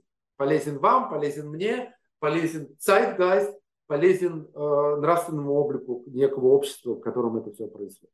Любопытно. То есть, в принципе, это же можно использовать это как настройку. Скажем так, что если вот у этого, как бы вот, э, то есть, скажем так, есть какой-то акт творения, и есть некая степень полезности, как, как, как будто бы это, э, ну, вот, если, опять же, метафорически, представим себе, что это какой-то бронзбойт, да, вот этот вот поток какой-то креативности. И есть несколько целей. Одна цель полезна для тебя и классно, полезно для реципиента, и это тоже классно. И как бы вот и ты как бы решаешь, куда ты будешь вот этот вот поток направлять. И mm-hmm. если это акт осознанный, то в принципе я могу как бы э, в рамках одной и той же креативной идеи менять как бы вот направление в зависимости от того, на что я хочу, куда я хочу, чтобы это попало. То есть, если мне достаточно собственного удовлетворения, окей, просто вот постоянно зафиксировал этот кран бронзбойт, он долбит в одну точку и здорово. Но еще, мне кажется, получается, что больше элементов креативности может возникнуть, опять, если дивергентное мышление, я одну и ту же креативную идею пытаюсь расщепить на несколько возможных степеней полезности, чтобы потом за этим собрать что-то новое. Потому что как будет любопытно посмотреть, как та же самая креативная креативная идея преобразится, когда я сменю вектор полезности. И это здорово, угу. мне кажется. То есть как, как просто как ментальный эксперимент попробовать как бы просто изменить вот этот вот как бы а, одну и ту же идею в зависимости от а, как бы реципиентов и а, как бы и о значимости для реципиентов.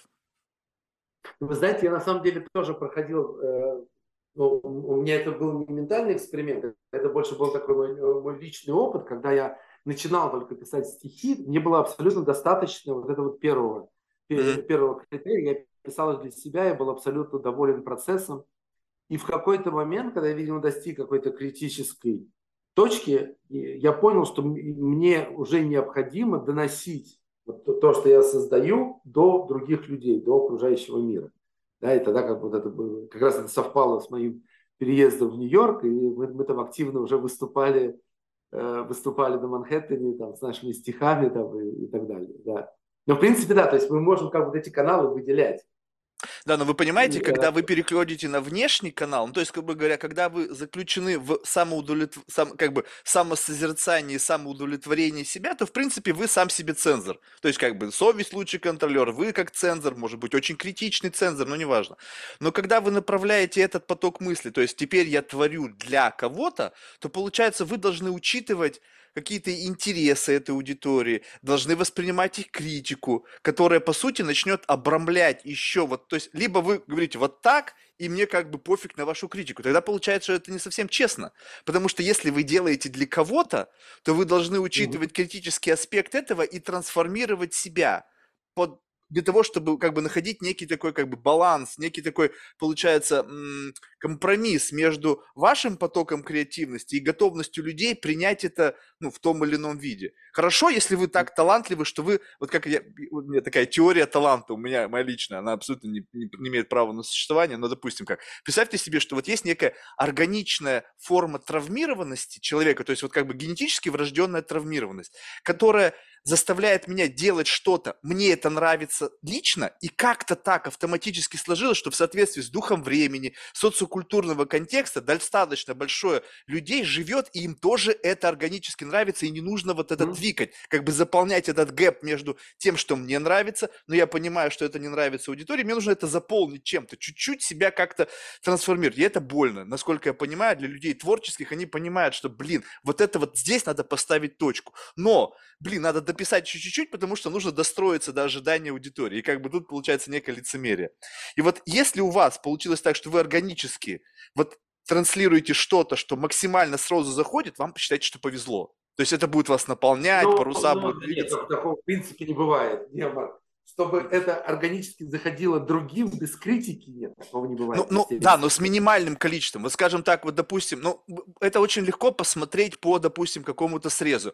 Вот смотрите, вот есть а, в поп-культуре, среди художников, вот скажем так, взять того же Модильяни, да, был какой-то временной контекст, когда были во французской там вот этой вот как бы коммуне несколько художников, которые одновременно творили, и кто-то в моменте был уже популярен ну, я не знаю, что там у него, может быть, у него к дополнению к его творческому таланту были какие-то там э, необходимые коммуни- коммуникационные скиллы, может быть, у него было меньше прокрастинации, у него было больше дисциплины, в общем, что-либо, плюс к тому, что у него есть. И он стал, там, не знаю, кем он там стал, Пикассо.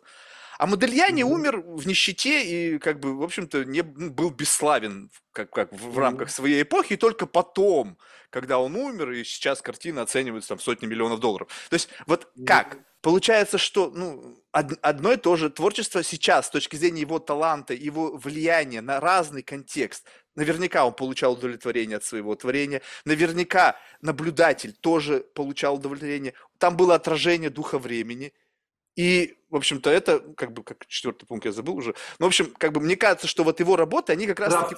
Да, да, ну, Блин, может быть, с нравственностью были проблемы. Голые женщины все-таки так немножечко далеко от нравственности. Хотя неизвестно, не, какие не, были ну, нравы. Не, ну, не, ну, не, в социальном, не в социальном смысле нравственности, а именно как бы вот божественности. Ну, да, ну, может быть, это вот было некое проявление эстетического. Он так видел женскую красоту, скажем так. То есть он, может быть, это было отражение какой-то эстетики, вот его особой призмы восприятия женской эстетики, и, возможно, это подарок миру. Ну, посмотрите, эстетика еще вот так может выглядеть.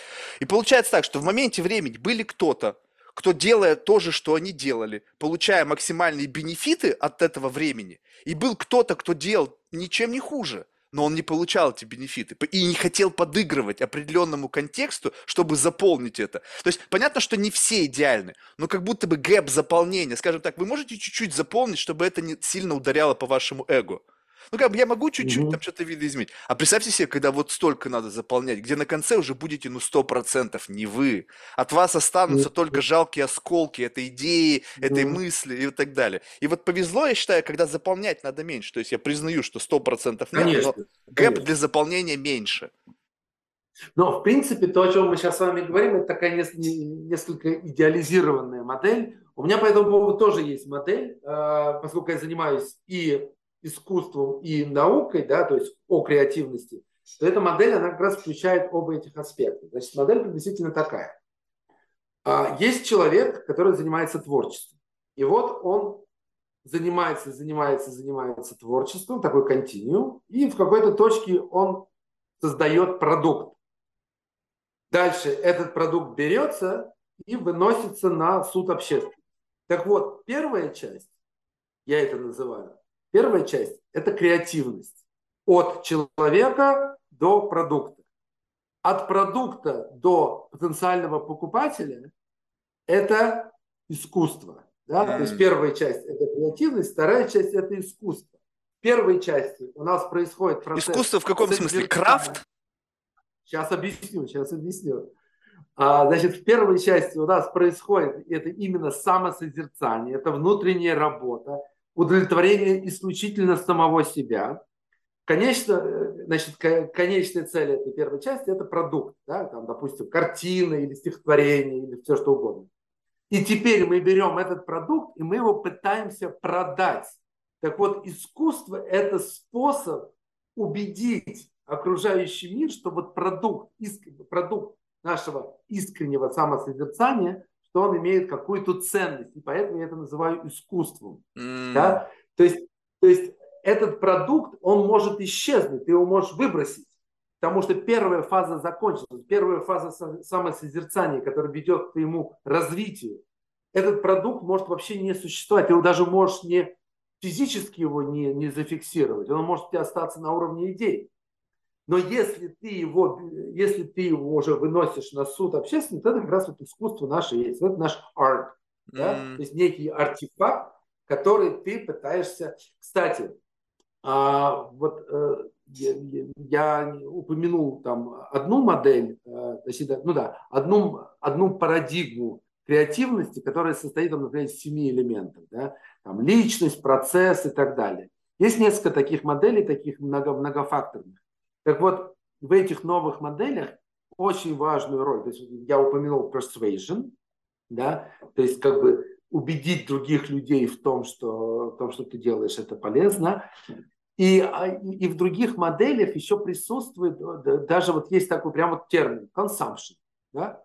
То есть модель креативности рассматривается через consumption через культуру потребления. То есть твой продукт, он становится, у, него есть некоторый market value, да, то есть какая-то рыночная цена. Чем выше цена, тем, естественно, лучше. Но, в принципе, по моему мнению, это уже не имеет никакого отношения вот к первой фазе самосозерцания. То есть творчество и искусство – это две фазы, ну, конечно, одного процесса, но, в принципе, они, а, у них есть вот такое вот, как бы, разделение. Да? да, но вот если вы сразу учитываете вот эти три фазы, скажем так, креативный аспект, потом сам непосредственно арт и потом consumption.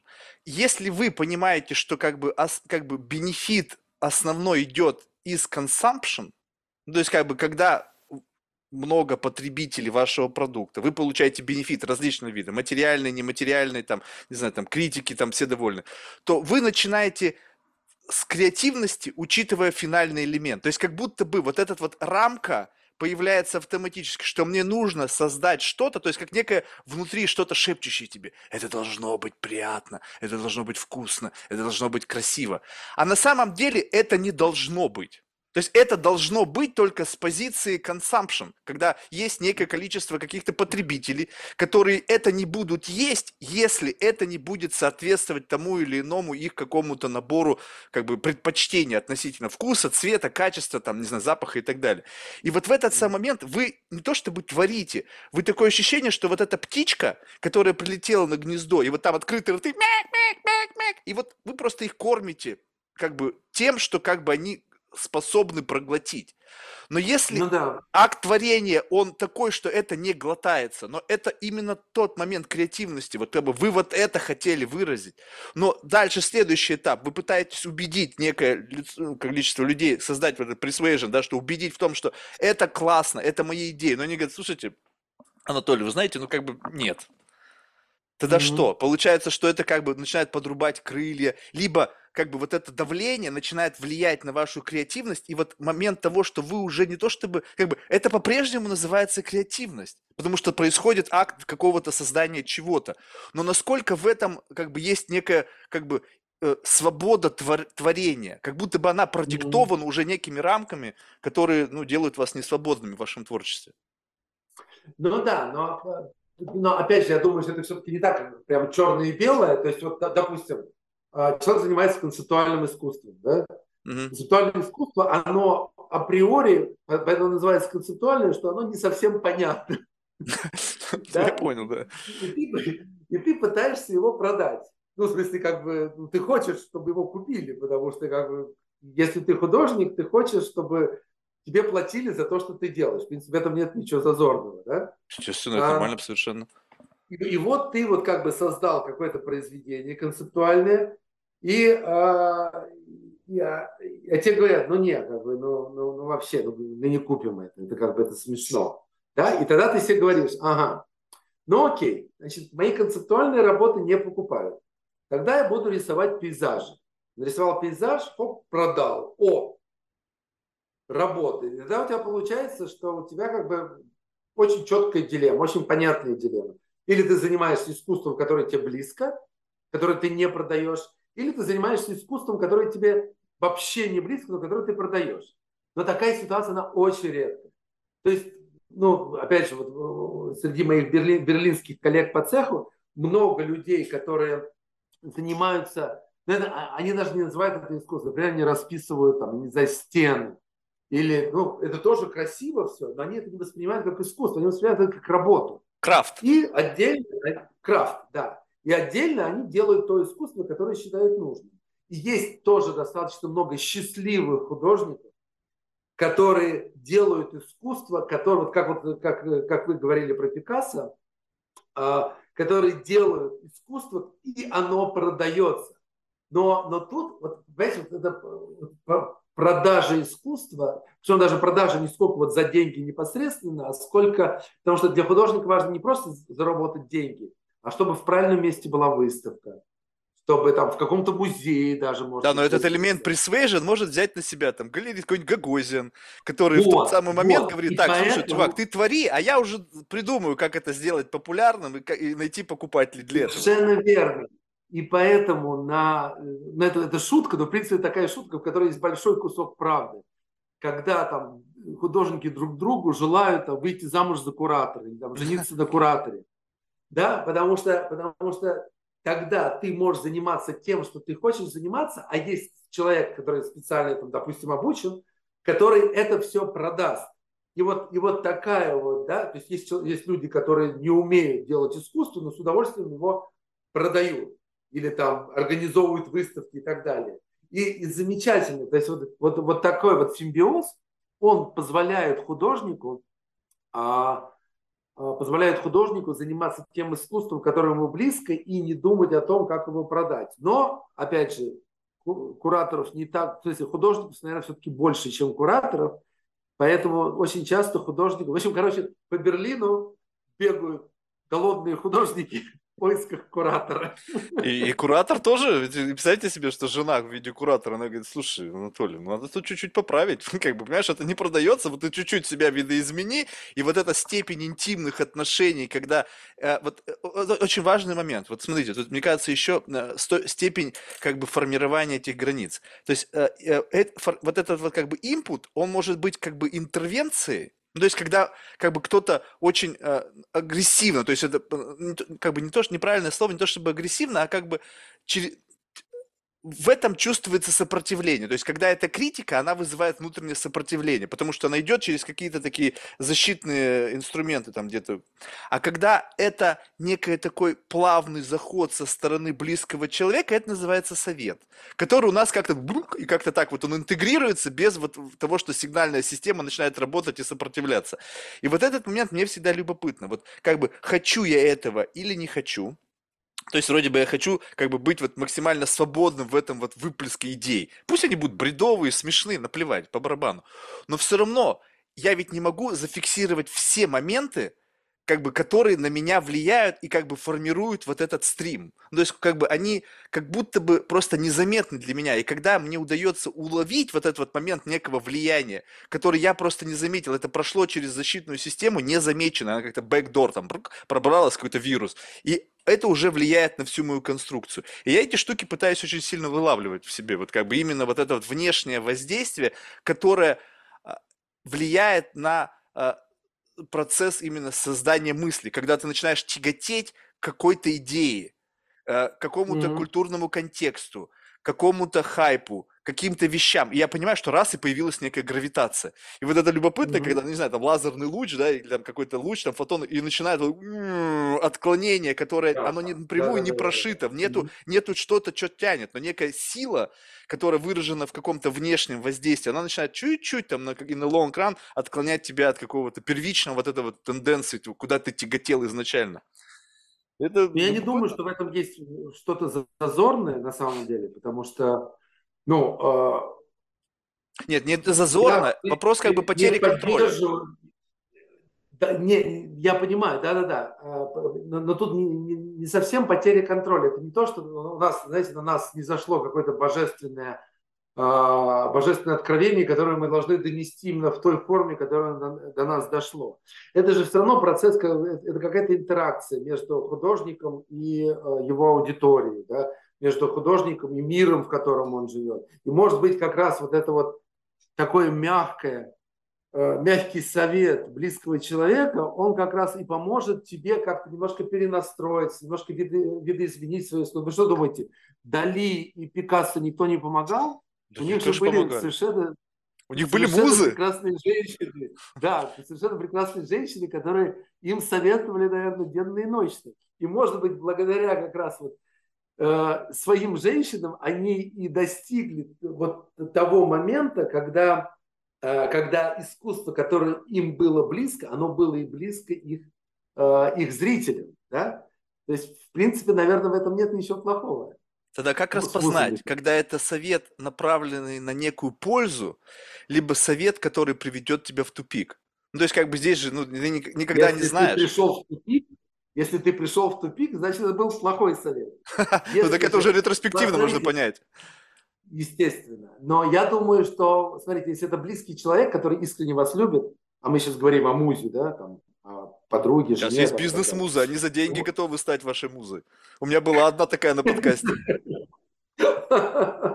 Да, это интересно. Я, я не знал, я не знал. Ну, в смысле, я понимаю, что там, там куратор может быть за деньги, там, а назвать себя музой за деньги, это интересно, да, интересно. Ну, в общем, да, то есть если мы исходим из того, что человек искренне заинтересован в вашем развитии, то, скорее всего, она может быть ошибочной, или он может быть ошибочные какие-то мнения давать, но, по крайней мере, э, к этим мнениям э, стоит прислушиваться. Я, я всегда прислушиваюсь. У меня тоже есть муза, и я к ней э, регулярно прислушиваюсь.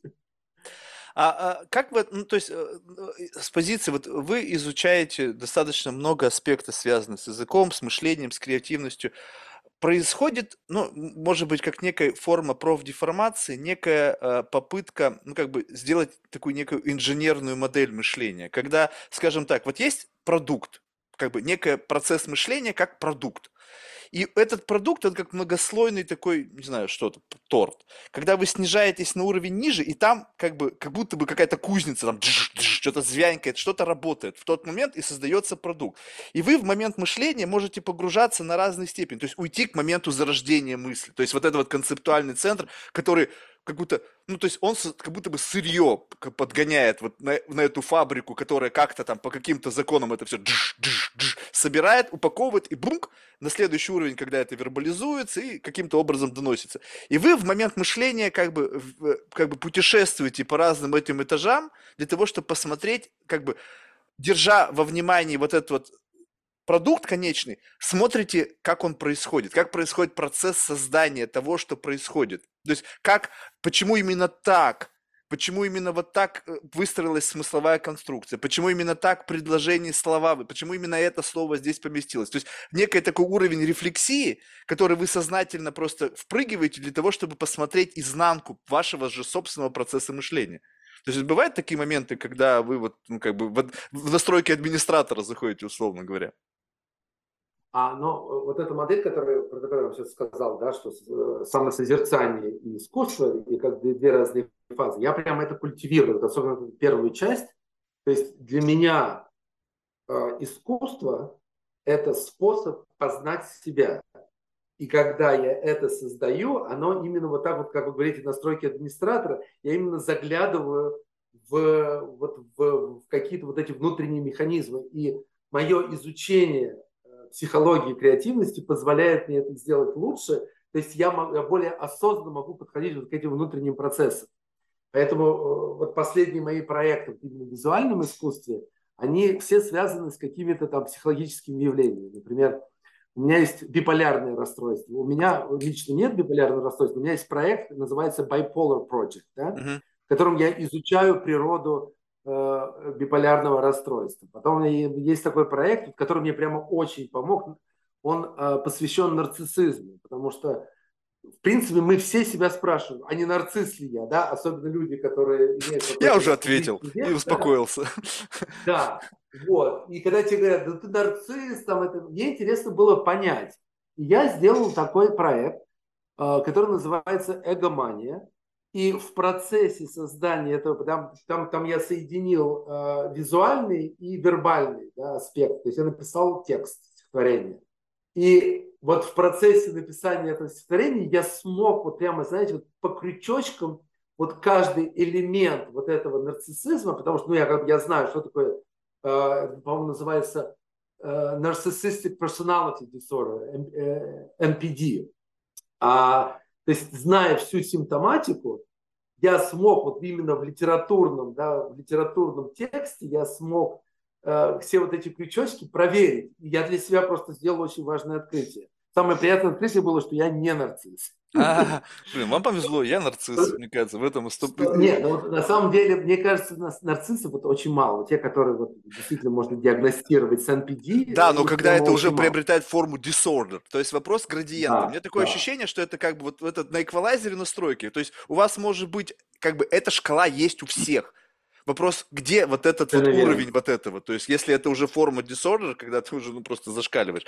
Вопрос, э, тут, кстати, интересно, но вот а, тут э, как бы очень интересно в том плане, что когда вы начинаете смотреть внутрь себя и вот как бы по крючочкам двигаться в направлении чего-то, чтобы что-то новое себе ознать, познать, процесс вербализации – это процесс открытия, либо вы просто кон, консупт, как это, как-то концептуализируете что-то, и это как бы приживается. То есть как будто бы вы инкорпорируете эту идею в себя, но зная себя хорошо, вы помещаете ее как бы... Это не то, что вы пытаетесь в, круглое отверстие какой-то треугольник запихнуть, а вы создаете вот эту идею о себе как бы на ходу, и она внутри вас как бы интегрируется. Потому что вы это увидели в себе, либо вы туда эту идею как бы инкорпорировали.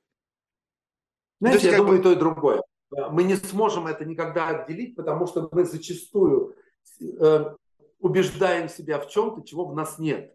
Да? То есть это как бы совершенно нормальный процесс. Мы э, эти, вот эти социальные маски, которые мы на себя одеваем, там, у, каждого, у каждого приличного человека там, целая коллекция этих, э, этих масок, да? то, что Юнг называл персона.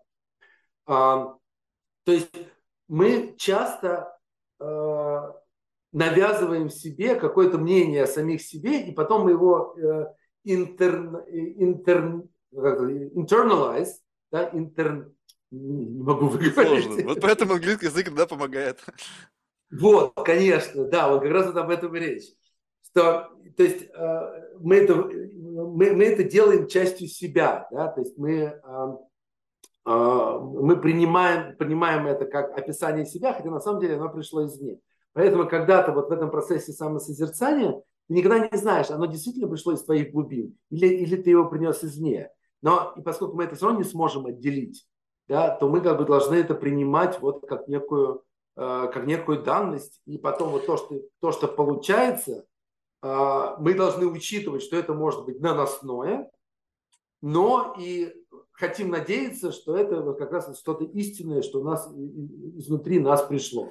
Вот это очень круто в том плане, что смотрите, то есть если вы признаете некую неоднозначность этого вывода. То есть может так, может так. Теперь представьте себе, когда начинается вот этот вот процесс дивергентного мышления и разрастается как бы дерево возможных вариантов, да, тогда получается, что в этот самый момент вы можете с этой стороны быть, когда это внутри вас есть, и как бы дать вот этому процессу мысли прорастать через вот эту грань, как бы это мое органическая какая-то внутренняя травмированность, и я ее в себе разглядел. Либо это относиться к этому как к нечтому, как бы пришедшему извне, который каким-то образом теперь прижилось и теперь влияет на все это. И как будто бы на выходе получается чуть-чуть отличный ауткам.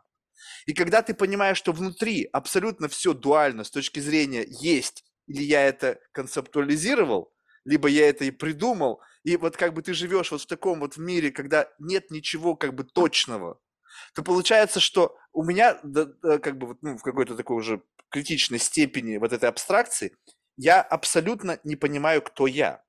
То есть, когда ты не можешь ни на чем точно поставить как бы точку в рамках вот этой дуальности всего, то есть есть либо я это придумал, мне стало проще как бы просто сделать как бы такой гигантский шаг назад. То есть, неважно, ага. кто там и что там происходит. То есть, там все может быть, все возможные варианты интерпретации меня. Но если я как бы просто говорю, окей, если может быть так, а может быть этак, я просто буду следовать какому-то интуитивному как бы не запариваться, но просто потом смотреть, через какой канал это пришло. То есть, если мне сегодня органически как-то так сложилось, что я пришел к этой идее через как будто бы органическое уродство, ну, если так можно выразиться, да, то mm-hmm. пусть так. Если вдруг я понял в рамках ретроспективно, что это я пришел, учитывая какую-то самонакрутку, что я так решил, и, соответственно, раз я так решил, я буду так себя вести. И вот, вот как бы, но это все такое превращается в некий такой дефолт мод. То есть вот ты полностью от, от, отпускаешь бразды правления. Как бы теперь угу. не то, чтобы ты управляешь процессом, ты созерцаешь за неким процессом, происходящим без твоего участия. И, и, и это как бы ведет к некому э, типу новой креативности, потому что, как бы, вот, я не знаю, слышали вы или нет, а иногда люди сам, самонепроизвольно говорят следующие вещи. Знаешь, Марк, мне кажется, в моей жизни я как-то уже разобрался ну, с самой процессом жизни. Я встаю утром, как-то иду на работу, бегаю, иду на пробежку, занимаюсь творчеством, пишу статьи, и как будто бы возникает ощущение, что в этот момент не факт, что я, нахождение меня вот в этом биологическом юните уже имеет значение. Этот биологический юнит, он самостоятельно движется, у него свои заморочки, свои какие-то... И, и вот в этот момент ты понимаешь, что вот он момент новой креативности. Когда, глядя на процесс органического твоего э, какого-то прохождения по этой жизни, ты смотришь, ага, как бы тут еще что-то поверх этого слоя можно еще что-то построить для того, чтобы ну, мир был более креативным. И вот опять мы выходим на следующий уровень вот этого как бы э, вроде как дивергентное, потом оно сошлось в какую-то концепцию, и дальше ты начинаешь строить на какой-то очень зыбкой почве. И вот чем дальше ты, как бы, вот чем менее рационализированы вот эти уровни, то ты уходишь очень далеко в какой-то уровень абстракции. И здесь вот какой-то вот common sense, мне кажется, может потеряться. Знаете, Марк, я хотел, когда вы э, начали говорить вот про а, такое некий отступление да, от своей позиции и как бы созерцание, мне вспомнился очень важный критерий э, креативного человека – толерантность к неопределенности. которая очень и очень актуальна на сегодняшний день, да, начиная с, с первых дней пандемии, когда мы совершенно не могли понять, что случится завтра, долетишь ты, не долетишь ты, можешь ты в отпуск поехать, не можешь ты в отпуск поехать, когда границы закрывались, аэропорты закрывались и так далее, да, то есть мы на самом деле первый раз с этим столкнулись, ну, вот в нашей жизни. А немецкий менталитет предполагает планирование отпуска за год или за два вперед. Это как бы, то есть это звучит смешно, но это прям вот э, без шуток. И вот для людей вот с таким менталитетом э, это прямо был действительно шок осознать, что ты не можешь планировать не то, что на, на год вперед, на неделю вперед. И в, это же самое время я начал как раз исследование, как раз и Zeitgeist, э, исследование о э, влиянии полилингвальной практики на толерантность неопределенности и влияние толерантности на креативность. Я нашел достаточно интересные результаты. Действительно, полилингвальная практика из-за дуальности твоего ментального состояния, да, потому что ты все время живешь там в двух языках, в двух культурных контекстах. А, это развивает толерантность неопределенности. И эта же самая толерантность, она позволяет тебе быть более креативным, потому что ты, ну, если не с удовольствием, то, по крайней мере, с толерантностью, с терпимостью относишься к ситуации, в которой у тебя есть несколько зачастую э, противоположно направленных каких-то планов, э, семантических каких-то идей и так далее. Да? И мне кажется, что вот эта вот толерантность неопределенности, это в принципе это важно для человека, потому что это снимает огромный стресс. Потому что у нас зачастую стресс возникает из-за того, что мы как бы вот мы настраиваемся на, э, на, на, на некую, некую траекторию, а потом, если эта траектория видоизменяется, то э, мы начинаем нервничать, мы хотим вернуть себя на эту траекторию, у нас не получается, из этого возникает стресс. А вот эта толерантность неопределенности, она позволяет тебе более свободно относиться к миру, и она, естественно, связана с уменьшением стресса. Ну и, как показывают исследования, также она связана с, а, с повышением твоего креативного мышления. Тогда вот смотрите, вот какой любопытный вопрос. Получается так, что у нас есть какая-то ну, такая субъективная траектория нашей жизни, которую мы каким-то, ну, скажем так, в, там, среди немцев у них может быть более долгий горизонт планирования, у кого-то там горизонт планирования день, 5 лет, 10, не принципиально. Вот, и в тот момент, когда ты как бы выстроил некую модель своего продвижения по этой действительности, когда что-либо внешне начинает влиять на эту модель, мы, люди чувствуют тревогу, э, как раз-таки волнение, связанное с неопределенностью и так далее. А вот теперь представьте себе, что я пытаюсь себя вывести на такой уровень абстракции, когда ничего не происходит как бы, ну не то чтобы случайно, не, не, как бы такая как бы глобальная детерминированность, что если как бы это происходит, то как бы у меня нету никакой, то есть это лишь только моя иллюзия, что я мог оказаться где-то в какое-то время, в каком-то месте. На самом деле я не мог, и вот мне жизнь показывает, что на самом деле все идет другим путем. И вот здесь получается как бы такая ловушка. С одной стороны, то есть можно как бы расслабиться и как бы дать жизни, как будто бы вот этот кораблик, на котором нету ни руля, ни, ни, ни, ни штурвала, а просто парус, и куда ветер дует, парус наполняется и тебя прибивает к тому или иному месту.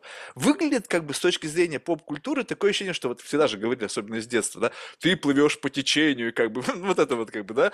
Но с другой стороны, а с чего взяли? Что как бы ты можешь повлиять русло. Ну, то есть как бы вот это русло, в которое условно вот эта детерминированная модель твоей жизни, в котором ты можешь фантазировать. Как бы плывешь и такой говоришь, слушайте, ну вот завтра, сейчас я русло поверну налево, такое, как бы некое обожествляет. То есть как бы это показывает в поп-культуре, опять же, когда раз и русло реки изменилось, есть, да фиг там. Ну, то есть, как бы объективно.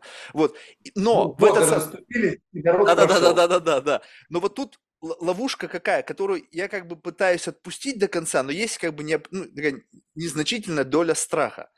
Как бы, а что если все-таки, что вот это вот волевое усилие возвращать себя на какую-то траекторию, которая как бы, ну, почему-то кажется тебе логичной. То есть как будто бы есть какой-то центр принятия решений, какой-то внешние бенчмарки, которые как бы, как некая навигация вот по карте, да, которая говорит, тебе надо как бы туда, там есть как будто бы там что-то, какой-то бенефит от нахождения, прохождения именно этим путем, да, там сэкономишь время, mm-hmm. либо там, там есть кафе, либо там на этом дороге есть там заправка, ты заполнишь свой двигатель, еще что-то.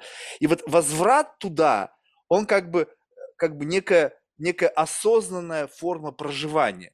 Но как side effect возврата туда ты получишь страх, ты получишь волнение, от неуверенности, потому что ты всегда будешь как бы э, бороться за вот как бы поддержание этого курса, и что-то внешнее будет как бы пытаться тебя сбросить. И вот эта борьба бесконечная, она как бы будет тебя, возможно, эмоционально нагружать, возникнут ожидания, э, как бы ожидания совпали, ожидания совпали, и тем самым ты внутри будешь мерить себя, блин, ожидания от моей жизни не совпали, блин, а вот у Васи, у него там выставка успешнее прошла или еще что-нибудь.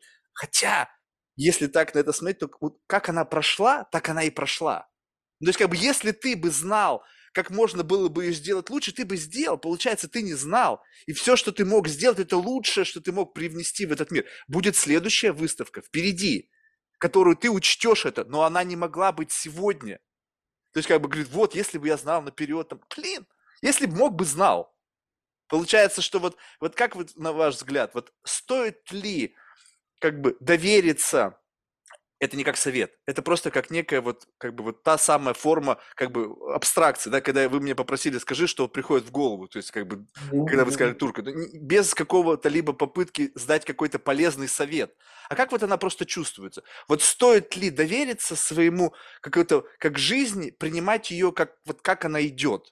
Без попытки mm. а, как бы а, рационализировать, а, попытки влиять на курс ее. Либо же стоит следовать какому-то интуитивному курсу, где вы как бы человек, наделенный максимальной свободой воли, у вас не то, что штурвал, у вас там еще и двигатель, и вы там плывете по какому-то навигационному оборудованию под надписью Google, да, вот как, как так получилось, да, что ну теперь Google, ну условно Google, я имею в виду некий, mm-hmm. некий контекст, да, теперь говорит мне, как проехать вот туда, где называется счастье я думаю, блин, come on.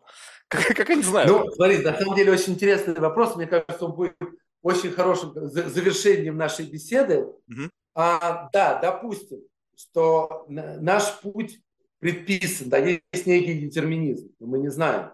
Мы это никогда наверняка не узнаем. Допустим, что нет никакого предписания, и каждое наше волевое, волевое решение имеет судьбоносные последствия. Но мы это тоже не знаем.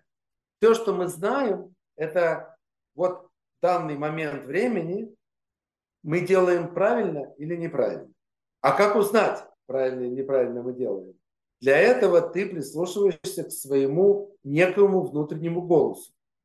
Тогда наши слушатели спросят, откуда вообще, что такое внутренний голос? Я знаю, там голос папы, голос мамы, голос моего начальника, голос там моих детей и так далее. А что такое мой, внутренний голос? Действительно, мы, большинство из нас, свой этот внутренний голос давным-давно забыли. Мы перестали его слушать.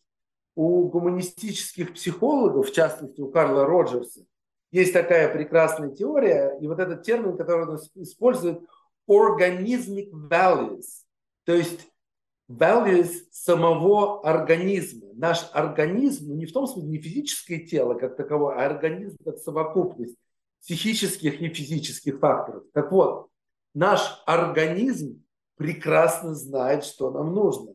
Если мы его будем слушать, то он нам каждую единицу времени скажет, правильно делаешь, неправильно. Направо надо поворачивать, налево надо поворачивать. Но из-за того, что мы, являясь э, членами некого социума, мы начинаем слушать какие-то социальные нормы, и перестаем слушать себя, мы теряем связь вот с, с этими вот organismic values. И тогда получается, что для того, чтобы вернуться к этому, ну, например, человек может пройти терапию, да, вот в гуманистической психологии называется человекоцентрированный подход, person-centered therapy, да, то есть э, именно задача терапевта вот в, таком, в, таком формате помочь, помочь клиенту обрести связь со своими вот этими organizmic values, со своими вот этими, с внутренней системой ценностей. Это даже не внутренний цензор как таковой, это внутренний советчик, который всегда знает, что... Понимаешь, мы не знаем, что нужно там Васе или Пете. Мы можем знать только, что нужно нам, если мы к себе прислушаемся. А Васе и Пете нужно что-то свое. И у, у них свой путь. Да, он, может быть, сделал выставку, которая стала более популярной, чем твоя, но это его путь, ему это было ценнее на тот момент, а у тебя это будет все впереди. Да, поэтому, поэтому вот такой вот, как бы, да, получилось прям, прям, можно сказать, идеальное такое завершение. Совет нашей аудитории найти путь к, э, к своему внутреннему я, к своему вот этому organismic values и начать к нему опять прислушиваться. Есть масса способов это делать, я уже упомянул вот этот Э, person-centered therapy, а есть еще более простые способы, такие как медитация. Для этого не нужно никуда идти. Ты идешь на какие-то курсы медитации. Я сейчас как раз вот вчера у меня закончился, называется семинар тишины. Вот я прошел такой курс, очень интересная медитация, необычная медитация. А, я, я знаком был с, с, с разными практиками, там випассана, э, трансцендентальная медитация – а, а вот, это, вот этот семинар тишины, вот что интересно было э, вот в этом подходе, что там есть два основных механизма.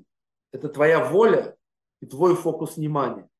То есть медитация вот в этом подходе – это сознательный процесс к осознанности. Ты идешь, ты прорастаешь. Вот. Ну и пос посмотрим, чем это закончится. Я сейчас начну это практиковать. Может быть, смогу тоже наконец-то с гордостью сказать, что я наконец-то услышал свои organic values. Но, в принципе, я считаю, что это такой универсальный подход. Если человек себя слышит, то он, э, он будет принимать правильные решения в любое время, в, в любом месте. Да, ну в самом конце уже скажу, что еще нужно учитывать, кого вы слушаете. Представьте себе, что вот у меня, допустим, есть плизер, пушер, Трикстер. То есть, и как бы, ну, там много на самом деле вот таких вот персональностей, которые, как бы, они как вот, как шепчут тебе. Вот, то есть, Плизер, он говорит, слушай, вот это классно, как бы, то есть, как будто бы вот, как бы, э, этот, это ансамбль. То есть, внутри играет какую-то вот, как бы, симфония. И есть соло, в этот момент соло взял на себя плизер. Как бы лейтмотив как будто бы не изменился. Ты чувствуешь как бы некое как бы направление в сторону чего-то, что тебя наполняет какого-то, ну, доставляет тебе удовлетворение. Пушер, он может быть давить на тебя, когда ты как бы как бы вот момент прокрастинации, момент, когда ты начинаешь немножечко что-то делать, как бы он тебе говорит, слушай, да надо это сделать, надо это сделать. Поэтому вопрос как бы слушания внутреннего, тут нужно еще понимать, кого вы слушаете. А если ты слушаешь Трикстера, который, вот у меня, он большую часть моей жизни был доминирующим, то есть он как-то прорывался к микрофону, и вот сколько в моей жизни было косяков, это все под воздействием этого Трикстера, который тебя как бы говорит, слушай, иди туда, там будет классно. Бам! И лучше бы ты там никогда не был. Поэтому вот нужно еще и научиться вот в этой всей как бы вот это внутреннем слушании, понимать, что там есть разные субличности, и не каждая из них нужно слушать иногда бывает, потому что я не знаю, как они появились. Э, ну, я думаю, что они присутствуют в каждом из нас, да? Вот, но... Тоже очень интересная тема, но это прямо тема для отдельного разговора. Да, да. Ладно, спасибо большое, реально успехов вам во всех, как бы в процессе творчества, с выставками, там как бы есть академическое творчество, искусство само по себе, замечательно, что вы этим занимаетесь. А в завершение мы всех наших гостей просим рекомендовать кого-нибудь в качестве потенциального гостя из числа людей, которых вы считаете интересным лично для себя, пока из русскоязычного только комьюнити. Интересный вопрос. Сейчас не могу сказать. Если хотите, я могу потом я Хорошо. подумаю и пришлю кого-то, чтобы все-таки это же рекомендация. Да? Ну, на самом деле, это не вопрос рекомендации, это как, как бы тип, вопрос лично к вам. То есть это вот именно не позиция, как бы дать кого-то, опять же, полезного для какой-то внешнего мира. Это человек оказался уже полезным для вас а не, он для меня может оказаться не полезным, но это не принципиально. Именно вот вопрос такой эгоистический. Мне показался этот человек классный, либо наоборот не классный, но настолько раздражающий, что, блин, я бы хотел, чтобы он с вами поговорил. Слушайте, давайте, знаете, у меня а, я пару лет назад познакомился с таким художником, он зовут Хайм Сокол. Он, а, он сейчас, он недавно переехал из Москвы в Израиль. А, мне очень нравится его искусство, мне нравятся его стихи. И, э, и он очень интересный человек в общении. Мне кажется, э, если, э, если вы с ним поговорите, я думаю, вы получите большое удовольствие. Супер. Что ж, спасибо большое. Еще раз благодарю вас за ваше время. Было классно. Марк, спасибо. Был интересный, классный разговор. Всего вам доброго и успехов с вашим подкастом. Я считаю, это очень важная вещь, хорошая вещь, ну, интересная. Посмотрим, что из этого выйдет. Хорошо, спасибо. Пока. Будьте здоровы, счастливо.